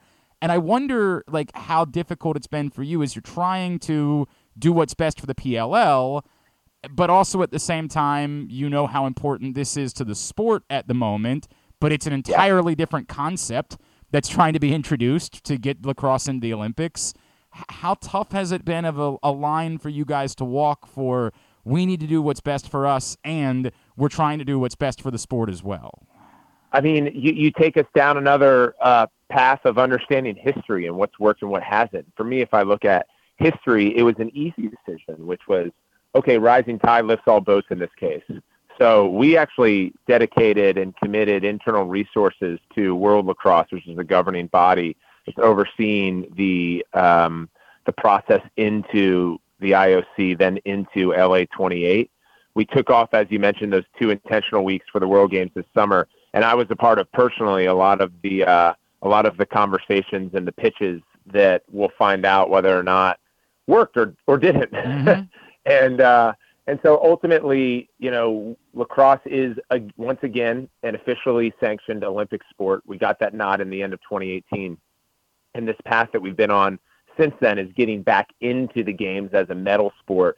And we're eyeing LA 28, and you find out in the middle of October when the IOC makes their announcement. So we're uh, we're close to the end of understanding this stage of where lacrosse can be internationally. My view is that if you get access to the rings as a discipline, that's universal language. Sure. And it is elevating mm-hmm. for lacrosse. It is uh, it is educating people about lacrosse. It is unlocking resources to kids around the world who can play lacrosse through their national governing bodies. And that, if we can't figure out how that is advantageous for the PLL, I'm the wrong posi- person in this position. I, I appreciate that. I understand exactly what you're saying. Um, and, and Paul, I, I don't think I've ever talked to you about this before. I just, I know how close you were with Coach Pietramala. I wonder, yeah. you know, ha, have you, what's the relationship been like for, with you and Coach Milliman? And, you know, this felt like it was kind of a critical season uh, in a way. And it was huge to see what Hopkins did this season and getting things turned around. And after things kind of looked – really dicey there for a minute. What what has that relationship been like with you and other alums, and how yeah. important was it to you to see what occurred this season at a time where you know it, it, it was it was kind of a bleak little stretch there. Yeah, it was. Uh, you know, look, Johns Hopkins lacrosse has definitely gone through a a, a memorable stretch of challenges. Um, I think my exposure as a as a professional athlete for 15 years and someone that was a part of the Hopkins program, but also spent Glenn loads of time in sports psychology. I'm I'm I'm the last alumni that's going to come down sort of the backs of the athletic department, be like why are we not winning? Sports are just freaking complicated, and uh, and I feel for the team and you know the last decade of a stretch that we've had because it's not the thing that I always go back in the locker room. It's not like these guys don't care you know, if you have a culture of, of that's developed of guys that are okay with mediocrity, then then there are issues. Then you need to roll your sleeves up. Mm-hmm.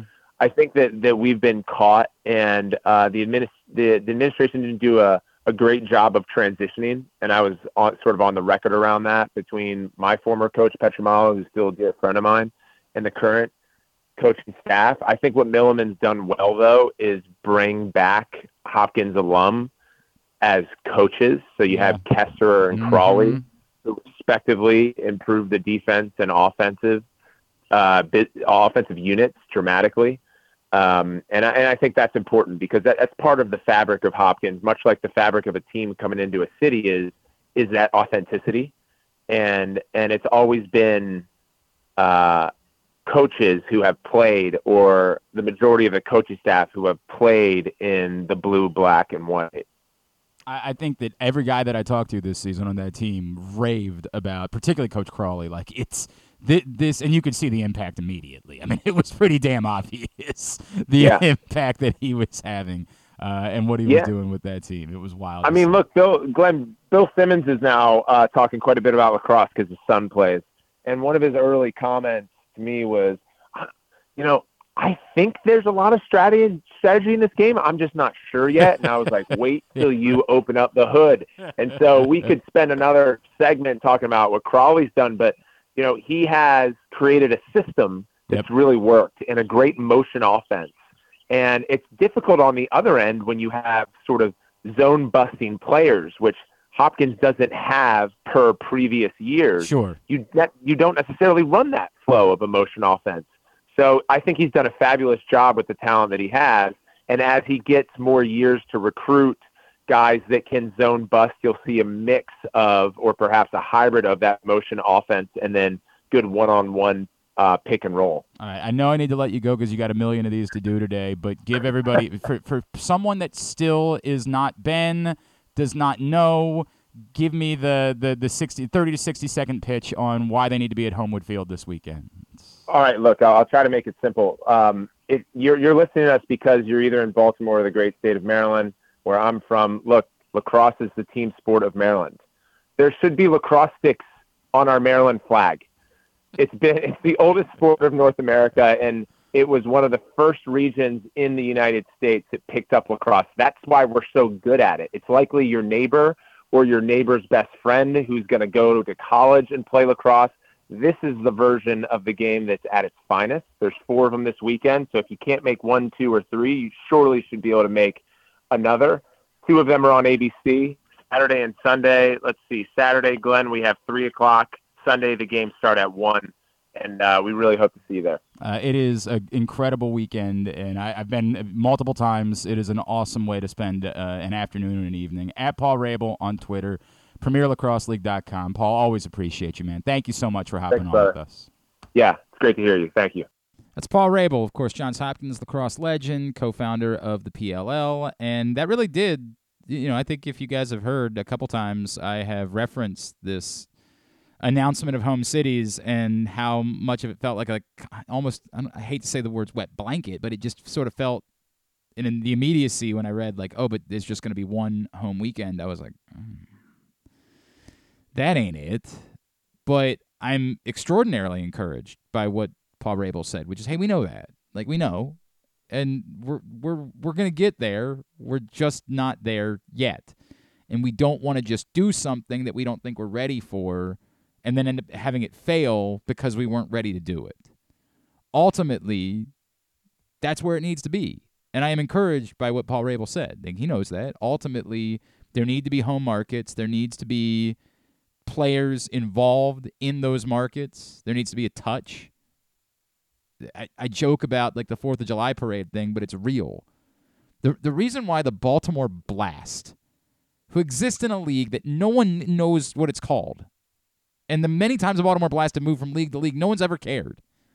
Because the point is, if you grew up in this community, you had a touch with the Baltimore Blast. You went to a soccer camp that was run by a Baltimore Blast player. You went to an event and met a Baltimore Blast player because they were here. They were part of the community. And that made you inclined to say, that that's part of what I know. And I'll go and I'll watch. Even though again, no one with a gun to their head could tell you the name of the league that the Baltimore Blast play in. PLL unfortunately, is in this tough spot where they want to be more of a major professional sports league than the indoor soccer league. They've they've got these relationships with ESPN. They have games airing on ABC this weekend. But they're not making the type of money where yet they're able to have the players all located in one market where they would be playing. So how do they get there? And I appreciate the answer. They still got to get there. I mean, like it's it's the answer alone is the start. Then you got to get there. But I appreciate that explanation. Hey, you want to be a home market, not because it's going to change dramatically next year, but because our vision is that it will. We will get there. It would be insane to me if Baltimore wasn't. I like I have to imagine that um, Baltimore will end up being one of the home markets for the PLL. Paul Rabil wasn't willing to break that news with me this morning, which was a real shame. That would have been nice. I didn't expect it. They're gonna make an announcement. They're gonna do their whole thing. Oh, that would have been cool though. That'll be live next season. The uh, Yeah, the- next the season they'll have the host city. cities. But again, the host cities next year will Right, only only be have the eight. Well, they'll only have one weekend. There won't be they won't be playing home and away games next year. They'll still be doing the the weekend events. It's just that if you are one of the home teams, if you become the Baltimore Whip Snakes or whatever, you'll play two games the weekend that you're at home. Are we rooting for a particular name? Like, do we want to be the Baltimore Atlas? Um, of the oh, you mean of the current names? Yeah. Are they gonna Are they gonna change all the names too? I guess. I don't. You know, we should have asked that. Yeah, thanks for dropping that in after we talked Sorry, to him. It's, you're you're having a banner morning, Griffin.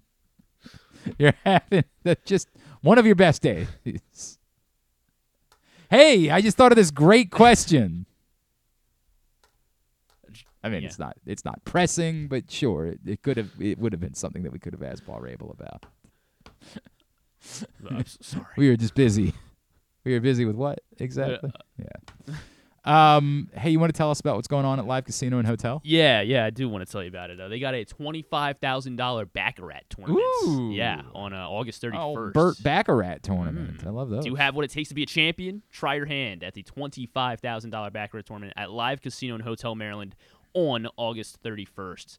Compete for your chance to be one of six players to take home a share of twenty-five thousand dollars with a guaranteed prize of eight thousand eight hundred eighty-eight dollars in cash. 8,888. That's eight eight eight eight in cash. With a buy-in of just fifty dollars, this is an opportunity you don't want to miss. For more info, go to maryland.livecasinohotel.com/slash promotions. Uh, two Maryland- things. Oh, sorry. Yeah, go ahead. Yeah, Yep. sorry. Oh, I was going to repeat the website. Maryland.livecasinohotel.com slash promotions. Arundel Mills must be 21. Please play responsibly. For help, visit mdgamblinghelp.org or call 1-800-GAMBLER. All right, very good. So two things. One, Brian Powell tells us that Brian uh, that uh, Paul Rabil has previously said that they might consider changing some names once the uh, teams are placed in the cities. Two, uh, I I have not been able to follow it all morning because you know we've had this pesky show get in the way, but there has been a lot going on this morning with the future of the Pac-12. Which, as of last night, looked like the Pac 12 was dead, dead, dead, Dom. Like it was over as a league, which is wild to me like wild to me that the Pac 12 is just going to die. But then out of nowhere this morning, like the Undertaker meme, the Pac 12 comes rising up out of the coffin. And they're hopping on a call, and they're going to get all the schools, besides Colorado, who's already out, to sign this media rights deal, and they're going to save the league. Save Ferris. It's all, I mean, it's unbelievable. They're all going to get on the call. Apple's on board. They're getting the rights deal done. The Pac 12 is not dead. and then they got on the call, and apparently the Pac 12 is actually dead. Last night it was Arizona going to the Big 12. Today it's uh, Oregon and Washington definitely going to the Big 10. And that leaves Arizona San Diego- State. San Diego State. Well, San Diego State. No, I mean, like right now, the teams Oh, that are left that- in the league would be Arizona State, Cal, Stanford, Washington State, Oregon State, and Utah. Utah. Now, those six Pac teams six. alone certainly are not a league.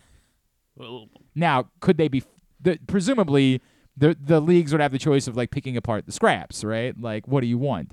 And the thought is that like Utah, Arizona State, Cal, and Stanford probably would find some sort of home, right? Like probably, I, they're they're They would find somewhere. The Big 12 would probably take them in. That would leave Oregon State and Washington State, who would probably have to like step back down to the Mountain West. Would probably be left with kind of no choice, but sorry, this is where you're gonna be now, and it would be good for the Mountain West, but not necessarily good for Oregon State and Washington State to go from, you know, Power Five, which will now I guess become Power Four, um, down to a lower league. Now, could all of those schools that are left over try to get together and, you know, take in San Diego State and take in, you know, whoever else would be left at that point from the Mountain West that would be desirable and create some sort of super league. Maybe it wouldn't be a super league, but something that would be something between a Power 5 and the Mountain West. They could try. They they certainly could try to do that. But the the part that's wild is that it absolutely appears to be that the Pac-12 is dead. Is over as we know it and they saw it coming for years and they did nothing in order to save the league. As this morning, the schools got together and they were supposed to get a grant of rights done for a media deal, and they didn't. And now it does indeed appear as though Oregon and Washington will be Big Ten bound, which will be just another level of weird for a school like Maryland, where you're going to be making, you're going to have soccer teams making trips to the West Coast a lot throughout the course of the year. It's a it's a bizarre bit, man, but it is not my problem. It is somebody else's problem to solve, and they'll have to think about that at uh, those schools. All right, joining us now, uh, of course, uh, ESPN MLB reporter and insider, and uh, he was here in Baltimore last Sunday night for Orioles Yankees, which is, of course, a very pleasant night for Orioles fans. He is Buster Olney, and he is back with us now here on GCR. Buster, it's Glenn in Baltimore. It's always good to catch up. Thank you for taking a couple of minutes for us. Absolutely. What's going on? I, I didn't know yeah, with the Orioles playing so well. I guess uh, you don't have to worry about the, the college conferences for a bit. No, that is the nice part. Is that is not our problem really. We've got uh, far more pleasant things going on. Um, uh, Buster, you know, I look. Let's let's not. I think you, you know, if, everybody's mad at me because I'm bringing you on the show. I'm like, I like Buster. I'm happy to talk to Buster. What what was your like? Ha- have you been able to like find a place with the Orioles fans where you're like, hey, I don't hate you guys. like, I like, what's that relationship been like between you and Orioles fans? Well, I mean, on social media, uh, I, I find it to be funny because what I criticized the Orioles for, you know, three years about was the same thing I criticized the Astros for, uh, the Cubs, uh, you know, the Phillies, and a number of teams that tanked the way that the Orioles did. Um, and Oakland this year, another team that's tanking now. And it's basically criticism of ownership to to buy into a buy into a you know a plan where you are essentially uh, you know cutting back your payroll so you can make a lot of money. That's what it's about. Um, along the way, you also get uh, top draft picks. The Astros were the first ones to really popularize that, along with the Cubs and clearly it's a system that can work, but you're essentially barring on the integrity of other teams. And so I criticize ownership. I've never criticized the players, never criticized the staff. It's clear Mike Elias and his, and his group have done a great job of picking the players. It's one thing to have top draft picks. It's a whole other thing to get those picks right. So, you know, I, I, um, yeah, I don't. I kind of don't get it, to be honest with you. So, so let me, because I feel like you and I talked about this once before. Inherently, right? I, and I said this to a couple of people this morning. The point of in American professional sports, we don't, we shouldn't want there to be teams that are trying and teams that are not trying. It seems like a pretty simple concept to me, right? Like I've, I've kind of always agreed right. with that. Like in, in general, I, I want it to be that there is fair competition between as many as teams as possible throughout the league. And I think that the separating part is obviously the part that we're seeing right now and, and the other teams that you brought up is that hey, this concept has continuously worked. Like it's it, maybe not for everybody, and I'm sure there are people in Miami that would scream at me for saying that, or, or other markets where they'd say, yeah, they told us that they were doing this and it didn't work out that way. But like the Astros model obviously worked, and that seemed to be the one the Orioles were following, and it, it seems to be working. So I guess the question is, how do we measure those two? How do we measure the idea that, yeah, I, I, to a level, I agree, we shouldn't want tanking or teams that aren't trying. But it seems like at, at least until they changed the draft concept in the last couple of years in baseball, it it showed real dividends and was arguably one of the better ways of getting back to a place of relevance. Well, and I would push back on you on this regard. I don't think it's as much about the draft pick and draft position as it is about owners choosing a path because they know they guarantees them tens of millions of dollars. Mm-hmm. Uh, so, you know, if you're a front office person, you're trying to sell this to your owner, you can tell the owner, look, uh, you know, odds are if we if we do this, if we cut our payroll to the bone of forty million dollars, we're probably going to choose the top of the draft. We may or may not pick the right players. We believe we're going to pick the right players, but here's the guarantee: you're going to make boatloads of money. you're going to be able to pocket boatloads of money because you're not paying anything in payroll. And we can pretend we're putting out a major league product because they have major league uniforms on and they're playing against teams that are actually trying. And you know that that to me, as someone who's covered professional sports for a long time, that's kind of uh, you're, you're telling you're you're selling tickets to a major league product when you know you are purposefully putting on less than a major league product. As we, and you're 100% right. Like a lot of teams have done it.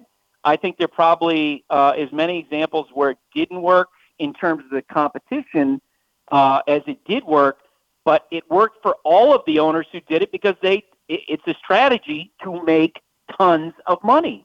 So is the follow up the back end of it? Because this is the part where, and again, I, as where I'm willing to be critical, I, I would say one of the frustrating things is the Orioles are experiencing this, and yet they're not, you know, capitalizing it by announcing a a, a long term extension for Gunnar Henderson, who looks like he's going to be right. a true superstar. Is there something to be said for if, when you're saving the money in those years, you're then using it to spend once you have acquired the talent that that that maybe mitigates what we're saying about you know the profit. And the orioles have to prove they're willing to do that obviously. Like they're not there yet. They haven't started spending that money. But if they do does it justify the years in which they were clearly just taking in profit without putting out you know a, a particularly quality product?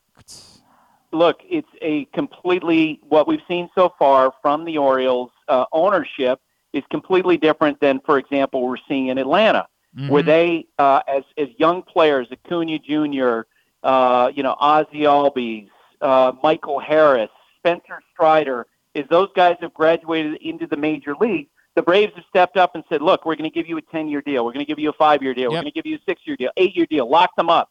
Take advantage uh, and, and get team-friendly deals."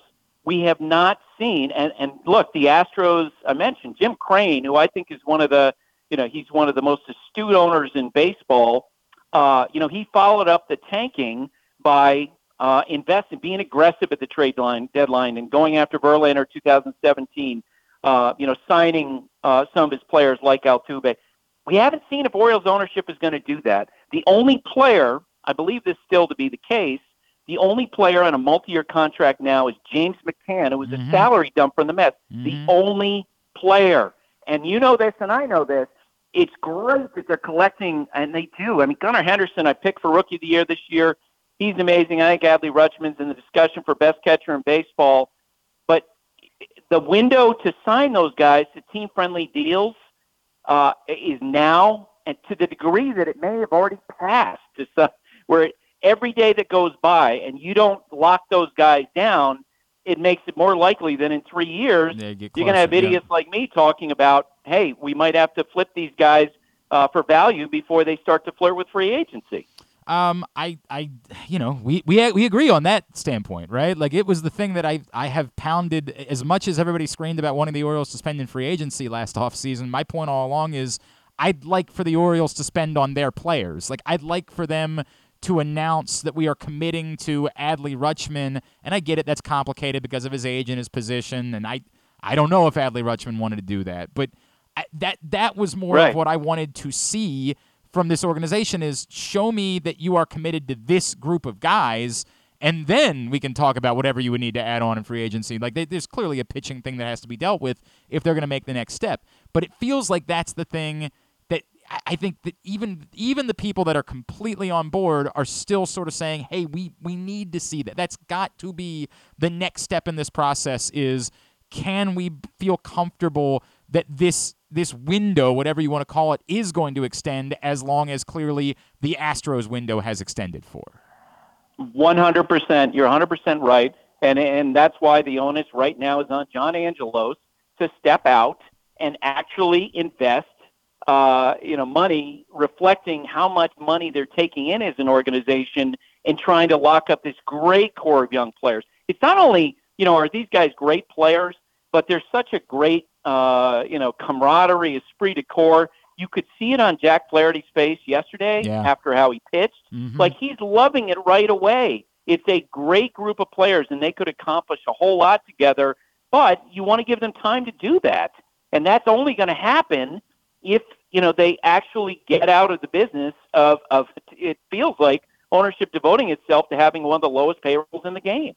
Buster Olney is with us here on e- uh, here on ESPN from ESPN here on Glenn Clark Radio. uh, was maybe some wishful thinking involved there. Um, Buster, I, I wonder what you thought of you know how they handled themselves at the deadline. I, I I do think it's a complicated situation to be in because it appeared as though the cost of pitching was high, and it's easy for me to say. You know, hey, go swing for the fences. Go try to land a Dylan Cease, a Logan Gilbert, somebody with control. Um, you know, Verlander maybe. You know, like I would have, I wouldn't have been opposed, although it seemed like he really wanted to go back to Houston. Um, but at the same time, you know, this is the most maybe the the the best core of young talent that's ever been put together in Baltimore and throughout the system. And I understand the argument of not necessarily wanting to pay a significant price of that right now just yet. And so I, I did get that it was a difficult spot. What did you make of how they handled themselves? I thought Mike thread the needle perfectly. Uh, they needed to get something. You know, we were, and I and I, you know, have a, tons of respect for Kyle Gibson. You saw his quotes on Monday night before the deadline, the day before the deadline, in which he said, "Look, if we don't add some," and I'm paraphrasing, "we don't add somebody, then then we'll be okay because we have a great team." And that's a, a great perspective to take. But just being around the team over the weekend and seeing, you know, what was going on with Tyler Wells and Kremer, you you can tell like it's a pitching staff that that needed support. And so, yes, if you wanted to step out and, and pay, uh, you know, the Mariners for Logan Gilbert, or you wanted to pay the White Sox for Dylan Cease, it was going to take a boatload. I talked on Sunday Night Baseball about how Verlander, in some respects, felt like a perfect match for the Orioles because, you know, of his, his background, growing up in Virginia, uh, you know, the leadership that he would uh, extend. But I also knew that the Mets were going to ex- demand a high return uh, coming back if they were going to eat that contract. And so, you know, what Mike did, he wound up getting Jack Flaherty, who clearly in the five starts before the Orioles acquired him was using his fastball more, commanding it more, throwing it harder, and he was better. And that, you know, getting a two month rental versus paying for Verlander, paying for Cease, or paying for Gilbert, that was an excellent move for where they are. And, and it did feel like watching that game yesterday, like Jack Flaherty's walked in there as a young pitcher, but because the Orioles are so young, it's like he's the big brother coming in to help out his teammates. Hmm. You know, his new teammates. It it it, it was an excellent acquisition, especially because Jack's been trending up lately. What he did in the sixth inning yesterday was almost breathtaking. Like Yep. the, it's the biggest issue that I had felt in recent weeks is that they had like one fewer guy. Like as much as we've given credit, Bautista's been magical. I mean, it's it's one of the most insane seasons we've ever seen from a relief pitcher. But behind that, there's been a lot of shakiness, and they've been taxed. And for him to just say, "No, I'm going to get out of this myself. I'll clean up my own mess," is something Yep. that we we just haven't seen from the young Orioles pitchers. I mean, Bradish has started to get to that point, right? Like he's really turned the corner and kind of become that guy. But outside of him, we just haven't seen that this season. It was breathtaking to me to see how he handled himself in the sixth inning yesterday. Yep, a hundred percent. Uh, and it's exactly what they need in this moment, where it feels like, uh, you know, if you imagine that they're all in a rowboat, he's he's grabbing an oar and he's like, "I got mine. You know, I'll take care of mine." And and uh, as I say, if, if they had gone through the deadline without adding starting pitcher, I think that would have been an enormous mistake. And in the end, uh, you know, they get a perfect guy for their circumstances, and they basically hang on to the the core of what uh, what Mike's been building. I am still concerned, Buster, that there's not quite enough pitching for them to be able to get past the Rangers and Astros in the American League. But we do have to acknowledge that they've played a brutal stretch of a schedule and they came out of it playing quite well. They're the best team in the American League. I, am still just very worried about these innings limits that are coming.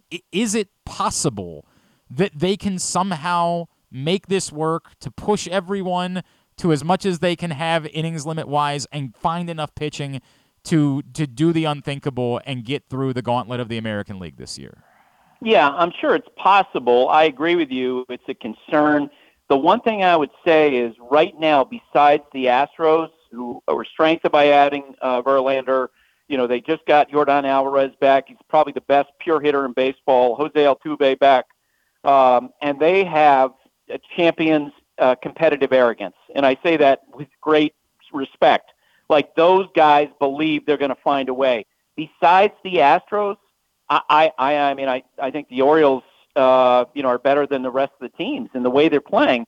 You know, think about all the teams they're competing against uh, in the division. Tampa Bay yesterday just lost their ace Shane McClanahan with an elbow issue. That's a huge concern. That's a that's a body blow for the Rays, who obviously been trending downward. The Red Sox don't add at the deadline again, uh, and, and you know they've they've had this uh, breakout with two of the young stars, Casas and, and Duran but it's not like they're a juggernaut. The Yankees are having all kinds of problems, as we saw last weekend. Uh, you know, Texas has had injury issues. Eovaldi going down after Degrom. So even after they get Scherzer, they've got issues. I think the Orioles are, are well suited to you know potentially make a deep run.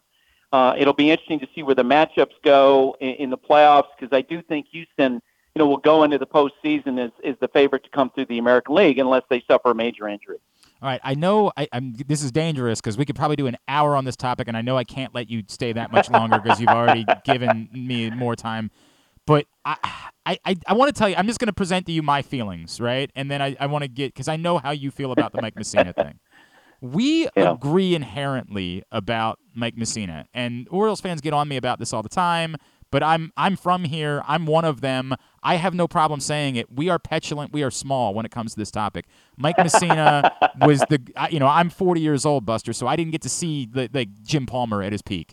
Mike Mussina is the best pitcher I've ever seen in my life as an Orioles fan, and Mike Mussina was dominant for a decade in Baltimore and took a hometown in the discount. steroid era in the American League East. Yes, also true, and took a hometown discount to stay in Baltimore which never gets talked about when we talk about him leaving for New York. He was killed by his peers for taking a hometown discount in 1997 to stay in Baltimore. It is a major part of why I have such admiration for Mike Mussina is because he was once willing to do that. Yes, like every other I was a child, I was 20, whatever I was, I was bothered by the fact that Mike Mussina went to be a Yankee. But that's what it is. That's the nature of fandom. The reality is I understand the circumstances.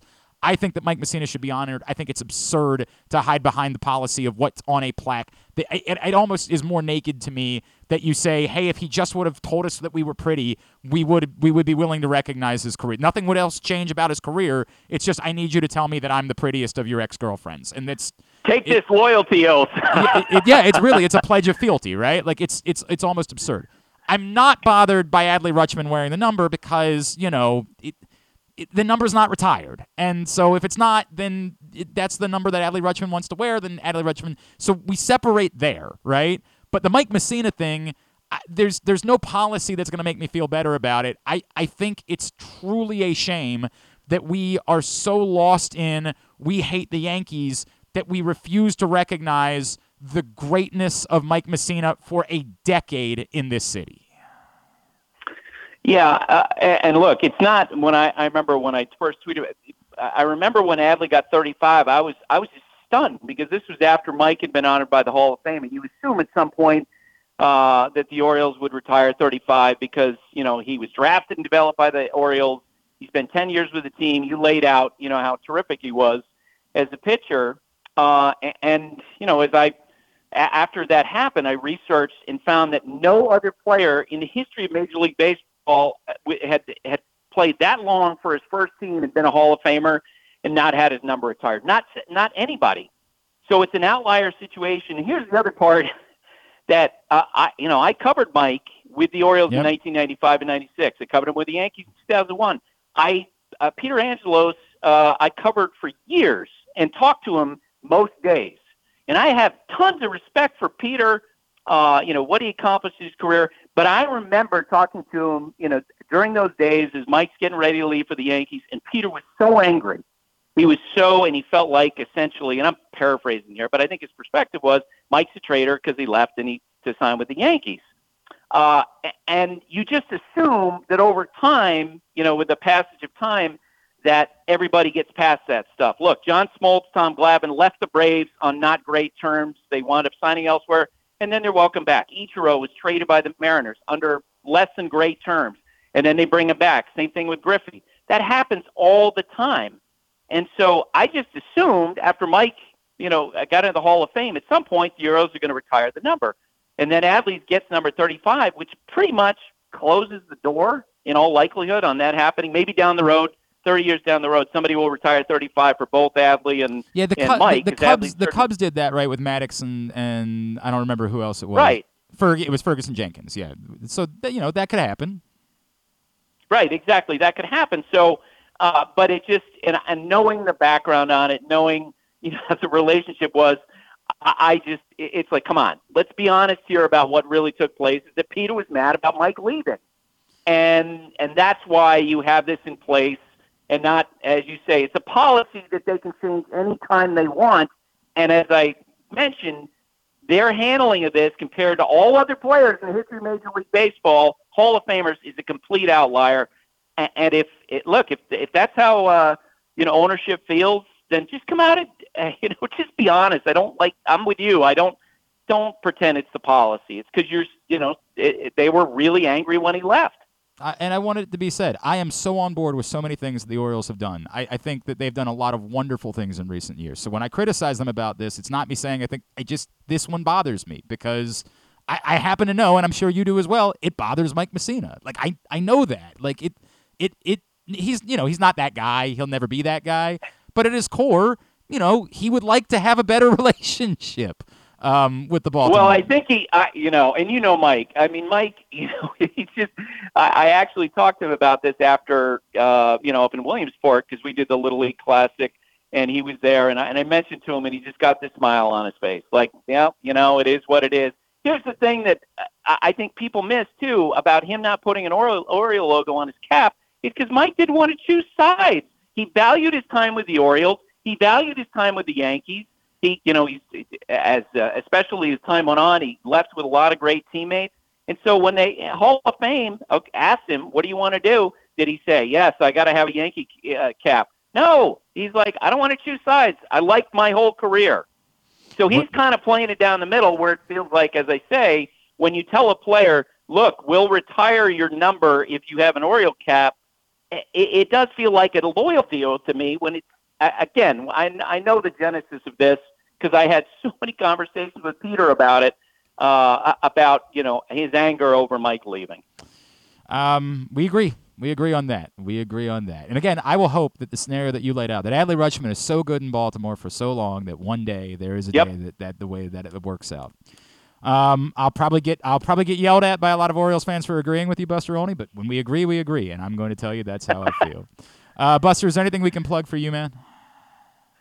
Uh, no, just Sunday night baseball this week. You got Padres and uh, and Dodgers, and we got two hired guns starting against each other. Lance Lynn against Rich Hill. So um, It's uh, been, you it's, know, it's been a uh, good I- week I'm for the hired guns, right? It's like they Yes, all they they- all oh man, they were dominant yesterday. No doubt about it. Uh, Buster, Olney appreciate it. Thanks for spending the time with us, and uh, and I hope that at some point uh, none of this matters. The Orioles are celebrating a World Series, and nobody cares about any of these petty things at that point. And that's the way that it goes. There you go. Appreciate you doing this. Thanks, Buster. Yep. Take care. Bye. Buster Olney from ESPN with us. Go ahead, flame away. Go ahead. I'm, I'm a big boy. I'll take it. I, I'm I'm being as honest. I if you guys listen to the show, you know I don't do shtick. I don't do that type of programming. There are things that we agree about. I, I was as bothered as everyone else was by the tweet that Buster sent.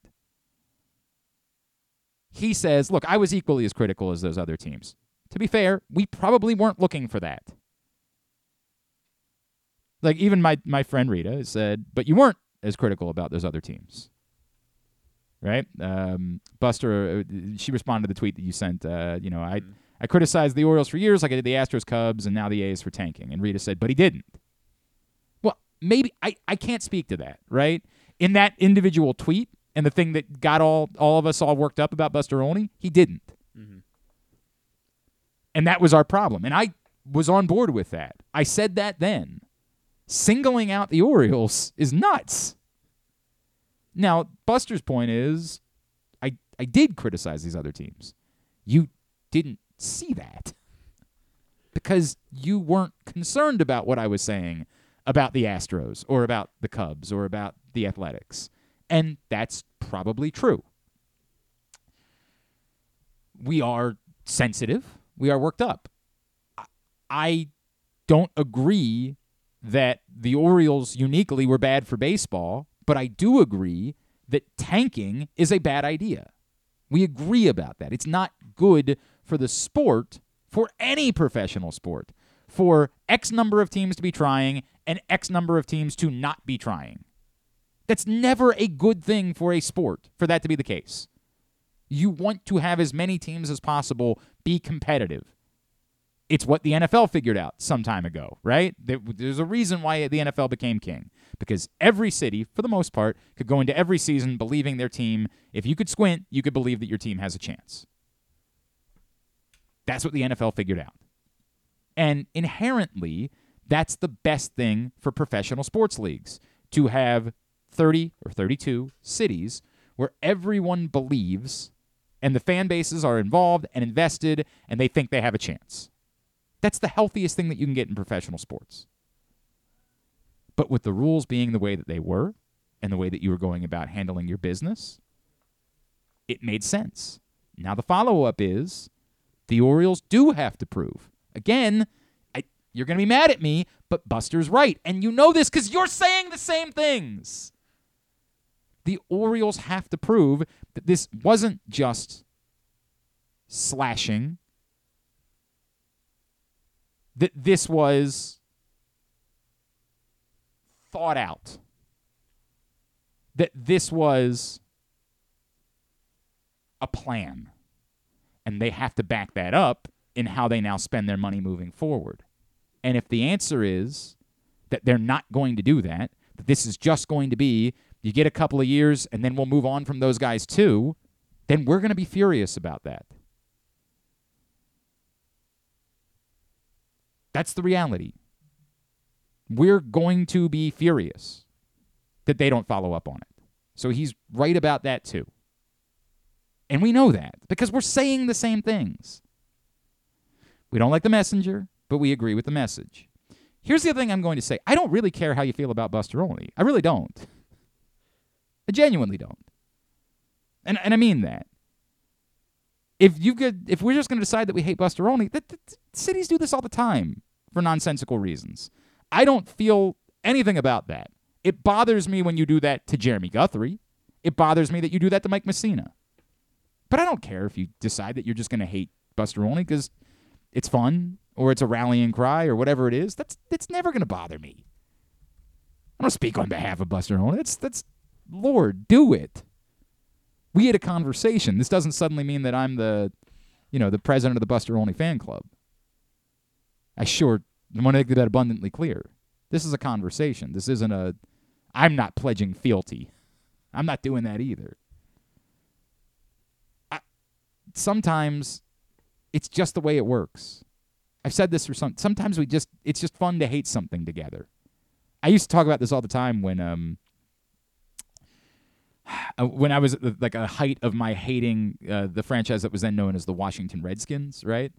Um, I would say it, it doesn't really even matter if it makes sense. It's just something we can all do together. to an extent, I appreciate. I kind of said that about Mark Teixeira. I've wavered on how I felt about the Mark Teixeira thing a little bit, right? In the, it's not. There's no fair criticism for any of us to have about Mark Teixeira.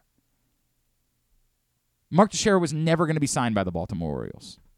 They were never going to pay him that money. It was never going to happen. Mark Teixeira signed with the Yankees, so you know, live with it. You got to hate, and that's sort of the way that we treat Mike Mussina. Well, who cares? He signed with the Yankees. That's the end all be all of it. But on the flip side, Mark Teixeira is from here, and maybe he should at least get some amount of respect from the fact that he's one of us. But on the flip side, the other guy had 10 years of dominance in an Orioles uniform. And I don't care what happens after that. You're not going to get me to pretend like that didn't happen either. So I'm it bothers me to my core. But if you just want to hate Buster Olney, I'm never going to be bothered by that. Hate Buster Olney. By all means. Do it. This doesn't doesn't affect my life. I think that there are relevant points. There are things that I disagree with. Uh, in fairness, someone, Steven, has already found a, a column that Buster Olney wrote that was headlined Houston's rebuilding strategy pays off. Since Cincy, Oakland should follow. Which certainly does not seem to back up the idea that he suggested that he's been critical. And in fairness, if I had known that, then I would have brought it up. This is, you know, we're, we're really good today at thinking of questions that we should have asked. Having a banner day as far as things that we should have done. Um, if I had seen that, I would have asked that question. Um, that don't look great. like, you know, he'll, he'll, he can respond however he wants to respond. Uh, also, I already had somebody attempt to do Whenever somebody tries to compare to me Harold Baines to Mike Mussina, just stop. don't. You're just embarrassing yourself. If you don't care that Mike Mussina, that, that that's a completely different. Harold Baines and Mike Mussina are. I, I'm trying to think of a parallel for how to compare. It would be like comparing um, uh, Za'Darius Smith to Terrell Suggs. Paul Kruger to Terrell Suggs. Stop. I, am trying to be. It's maybe. I mean, maybe a little disrespectful to Harold Baines. Yeah, because he's a but Hall like of Paul, Famer. Yes, but shouldn't be. Like that's part of the part of the conversation. We all know that Harold Baines shouldn't be in the Hall of Fame, and at the same time, it's Harold Baines was a solid part of good teams. Paul Kruger was a solid part of a Super Bowl championship team. Eh, You know, and a, a somewhat important part of a Super Bowl championship team. So I, stop. You're you're you're you're making yourself look like an idiot when you try to compare Harold Baines to Mike. Harold Baines does not justify Mike Mussina. We all know what Mike Mussina did here. Now, again, if those of you that live in the world of this is the way it goes, if you end up being a Yankee, then I just don't care. You're dead to me. I'm sad for you. As a person, that makes me sad. Which isn't to say that I was ever rooting for Mike Mussina when he was a Yankee. I want to make that abundantly clear. But if that makes you forget anything that ever occurred, I'm I'm I am I'm sad for you. Because I know the joy that I had of watching Mike Mussina pitch at a Hall of Fame level for a decade in Baltimore. And that will never be ripped from me. And this all coming down to a plaque that you will see at most once or twice in your life. Hopefully more. We'll make. How many times are you going to be going to the Baseball Hall of Fame? I've gone once. Uh, honest to God. And I Don't I just say again, that. Obviously. Once or twice in your life. I nailed it. Just say, Glenn, you were right. I imagine there will, there'll be reason for a That's trip. I'm sure. going to be what makes the difference here. Oh, come on. And I said it to Greg Bader at the time. I will say it to anybody. I'm never going to be okay with this. There'll never be a day where I will wake up and think that this is acceptable.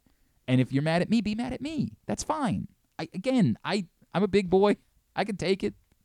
I mean, be mad at me. But I know what Mike Mussina was. All right, uh, we got to take another break. Yes, we do. All right, we'll take a break. I want to uh, introduce Danny to everybody quickly, and then we'll get a tidbit and we'll get Tuba to wrap up the week. And you all can yell at me about talking to Buster Olney today. It's Glenn Clark Radio. You feel that? That's the sound of football coming back, and now's the time to place your preseason bets with Superbook Sports. Superbook is the most trusted name in Vegas, and now you can use my promo code GlennClark23 to score up to $250 with their first bet bonus. Win or lose, they'll match your first bet up to $250 with the promo code GlennClark23. All one word, no spaces, two N's and Glenn. Don't miss out this football season. Win some money with Superbook Sports and that promo code GlennClark23. Visit superbook.com for terms and conditions. Gambling problem? Call 1 800 Gambler. Another exciting weekend of affordable family fun at Prince George's Stadium with the Bowie Bay Sox. One of the most special nights of the season on Friday the 4th, Navy Night. Come celebrate the newest plebe class. Back to back fireworks carry on to Saturday with our pregame Touch a Truck event. And it's the last of our big hitter bobbleheads, Colton Cowser on Sunday for the first 750 fans. Get your tickets now by calling 301 805 6000 or anytime online at baysox.com. The Bowie Bay Sox. Let us be your nine inning vacation. I'm Michael Jan Jangrandy, president of AJ Michaels, your carrier energy expert for 44 years. Save money, energy, and make your home more comfortable and virus free. Find us at ajmichaels.com. That's ajmichaels.com. That first sip. That first bite. Mmm. Start your day off right with a delicious breakfast at Royal Farms. Choose from a fantastic selection of fresh Royal Farms breakfast sandwiches and top it off with a rich hot cup of the freshest coffee in the world. At Royal Farms, breakfast is available day and night. It's the freshest breakfast in the world. Real fresh, real fast. Royal Farms. It's a Maryland thing you wouldn't understand. Where the waves meet the shore, you will find Dorchester County. Hi, this is Jimmy Charles. When I think of Maryland, I think Dorchester County on the eastern shore where it's open for making memories. Dorchester County, it's a Maryland thing. For more info, visit www.visitdorchester.org. It's a Maryland thing.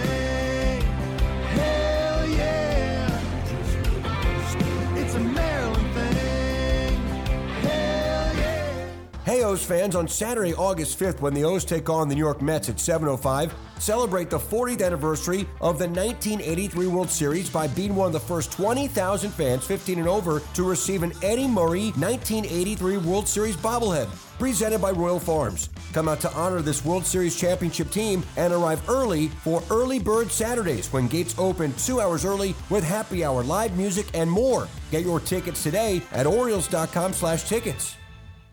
Picking a restaurant to try for the first time? Let's look at the Costas Inn. Here's a few checklist items quality of the food, check. Quality of service, check. Does restaurant have plenty of free parking? Check. And finally, does restaurant have delicious steamed crabs, crab cakes, crab soup, and specials galore? Check, check, check. Costas Inn, 4100 North Point Boulevard. They check all the boxes. Whether your focus is luxury and comfort, convenience and technologically advanced connectivity, or sporty performance and aggressive styling, we've got the perfect Highlander for you. Check out buyatoyota.com for deals on new Highlanders from your local Toyota dealer today. If you miss anything on the show, don't forget that you can watch full episodes at youtube.com slash pressbox online, and you can download podcasts on Apple, iTunes, Amazon, and Grindr. Wait, did I say Grindr? I don't think that you would find it on Grindr. Not that I know it's on Grinder or anything, I swear. On second thought, you know what? I don't care what you think. Here's Glenn.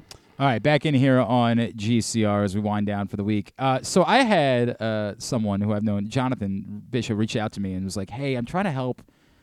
I'm trying to help somebody out that's a buddy of mine, and they're trying to do something to lift up a local baseball team. And I was wondering if you could help me out with promoting it. And you know, I always like to try to do things for the community, and you know, any little way that I can go about doing that, I I, I try to." Um, so I was like, hey, could you could you get me details? And I didn't fully understand it, and it's a lot to convey in a in a message. And then he's like, oh well, actually, your partner Griffin's on the team. I was like, oh, oh, what is this? what do you need? What? How can we help?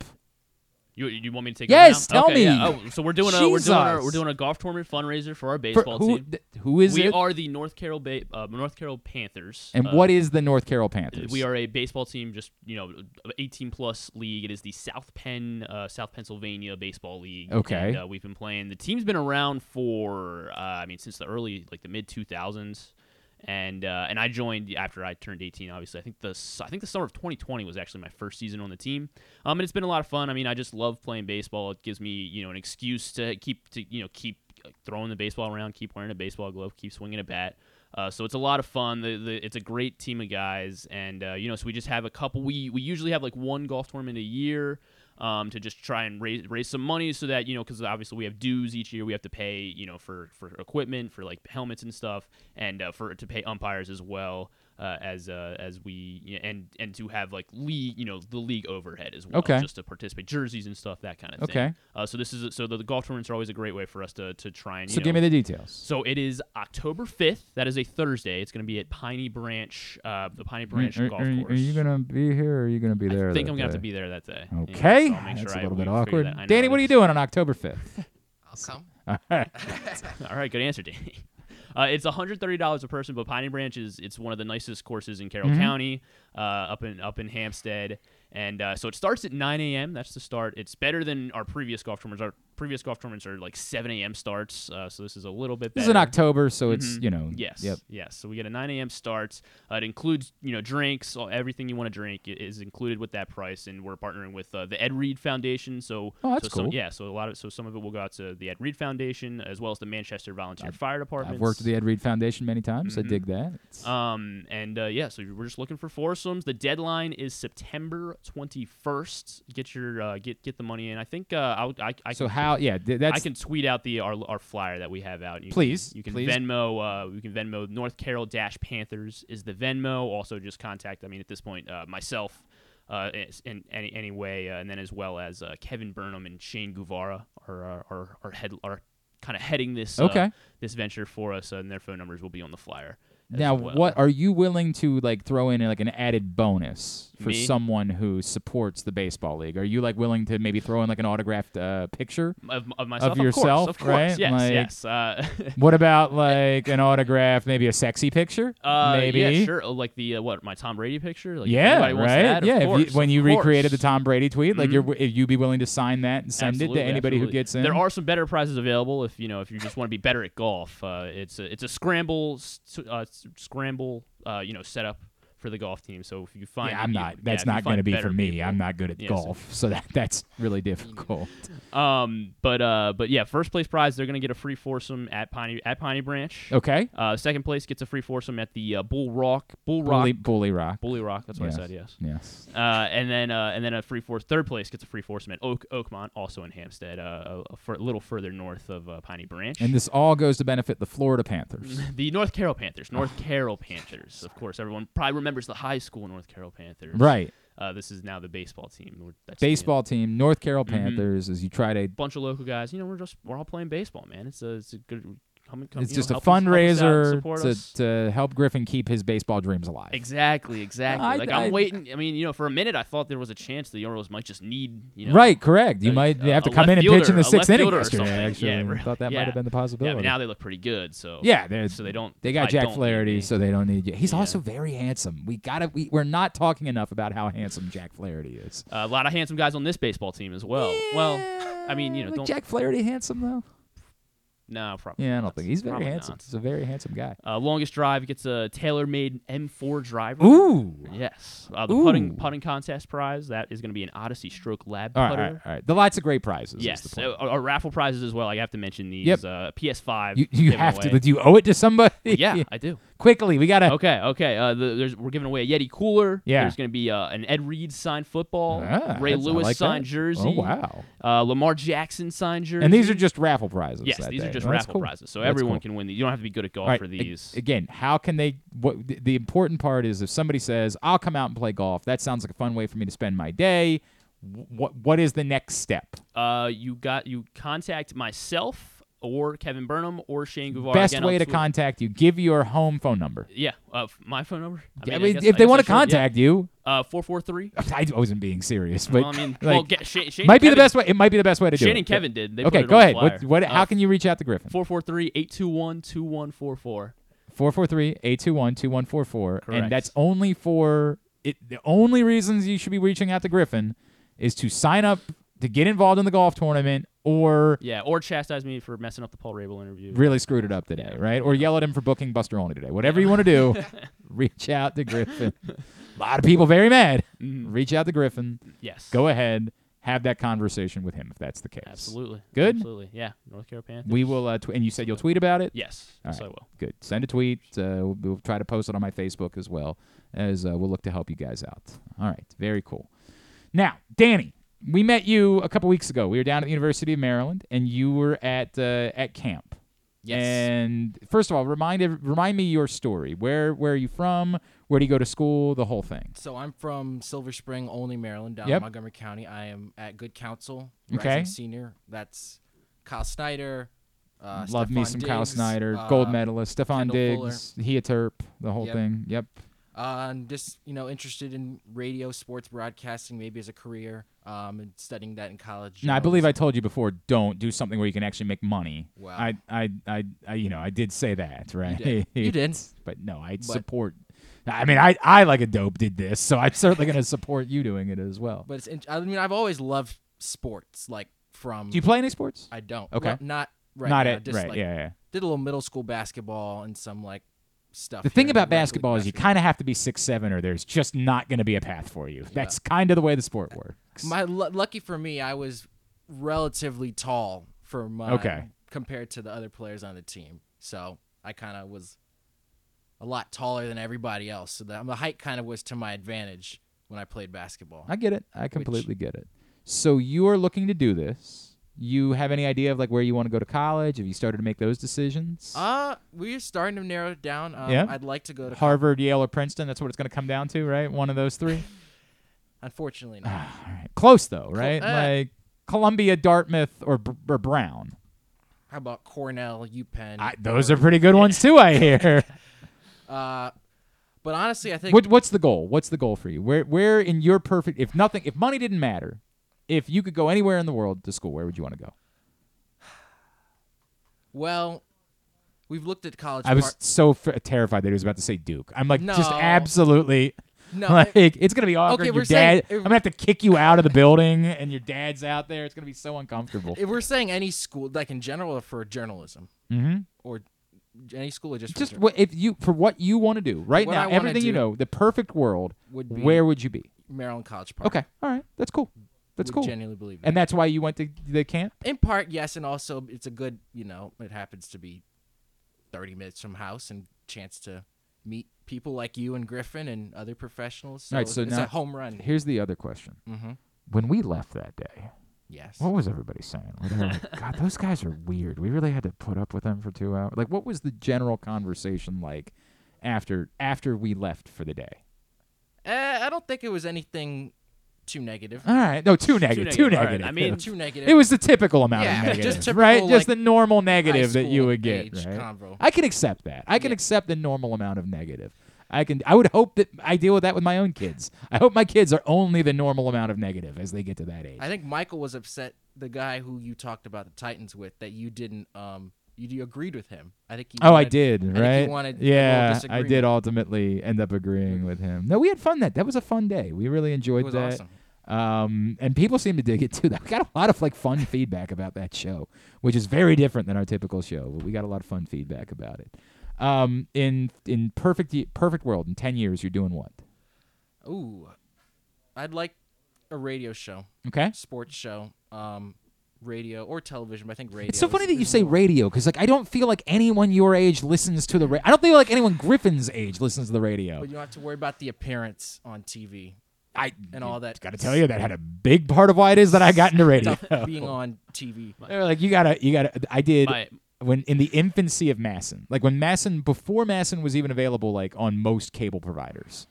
We the radio show that I was on on the the now no, I guess it's not defunct, but it was now then known as ESPN Radio 1300 here in Baltimore was simulcast on MASN. And I remember the first day they were introducing it was this was with uh, Nita Marks, who now works with ESPN. And like the first day, she's having her makeup done, and she looks at me. She's like, "Are you gonna get your makeup done?" and I was like, and I'm like 22 at the time. I'm like, what what? And I think I came in wearing like an ESPN Radio 1300 T-shirt. And I remember like one of the MASN people being like, "Do you have something else?" I was like, "What's the problem?" Yeah. They were like, "You're on television now." I said, "Oh, I don't. what, what do we do here?" They're like, "We're gonna find you another shirt," and they like went and found a polo shirt for me. And like, I, I mean, I was 22. It's like it, it- I deal with this now with 22 year olds. Like Griffin actually, for for all the griff the, the gruff I give him, dresses mostly appropriately for the job. All right, thank- um, thank goodness. I I work. I was just having the conversation yesterday with the college where I work, where I was like, it is alarming sometimes what I see young people show up to work wearing. And then I'm like, they probably said that about me when I was that age. they probably said the exact same thing about me when I was 22. Like alarming would have been the word. But yes, it has a long it has a lot to do with why it was. Now they're like we're going to we even put the cameras on the radio now. I'm like Yeah. I got to got to do that's why I wear hats most of the time. So I don't want to think about it. Um you are a fan of Dallas Cowboys. Yeah, that's right. I do remember that now. Pff, cockroach. I can't believe we let you come in here.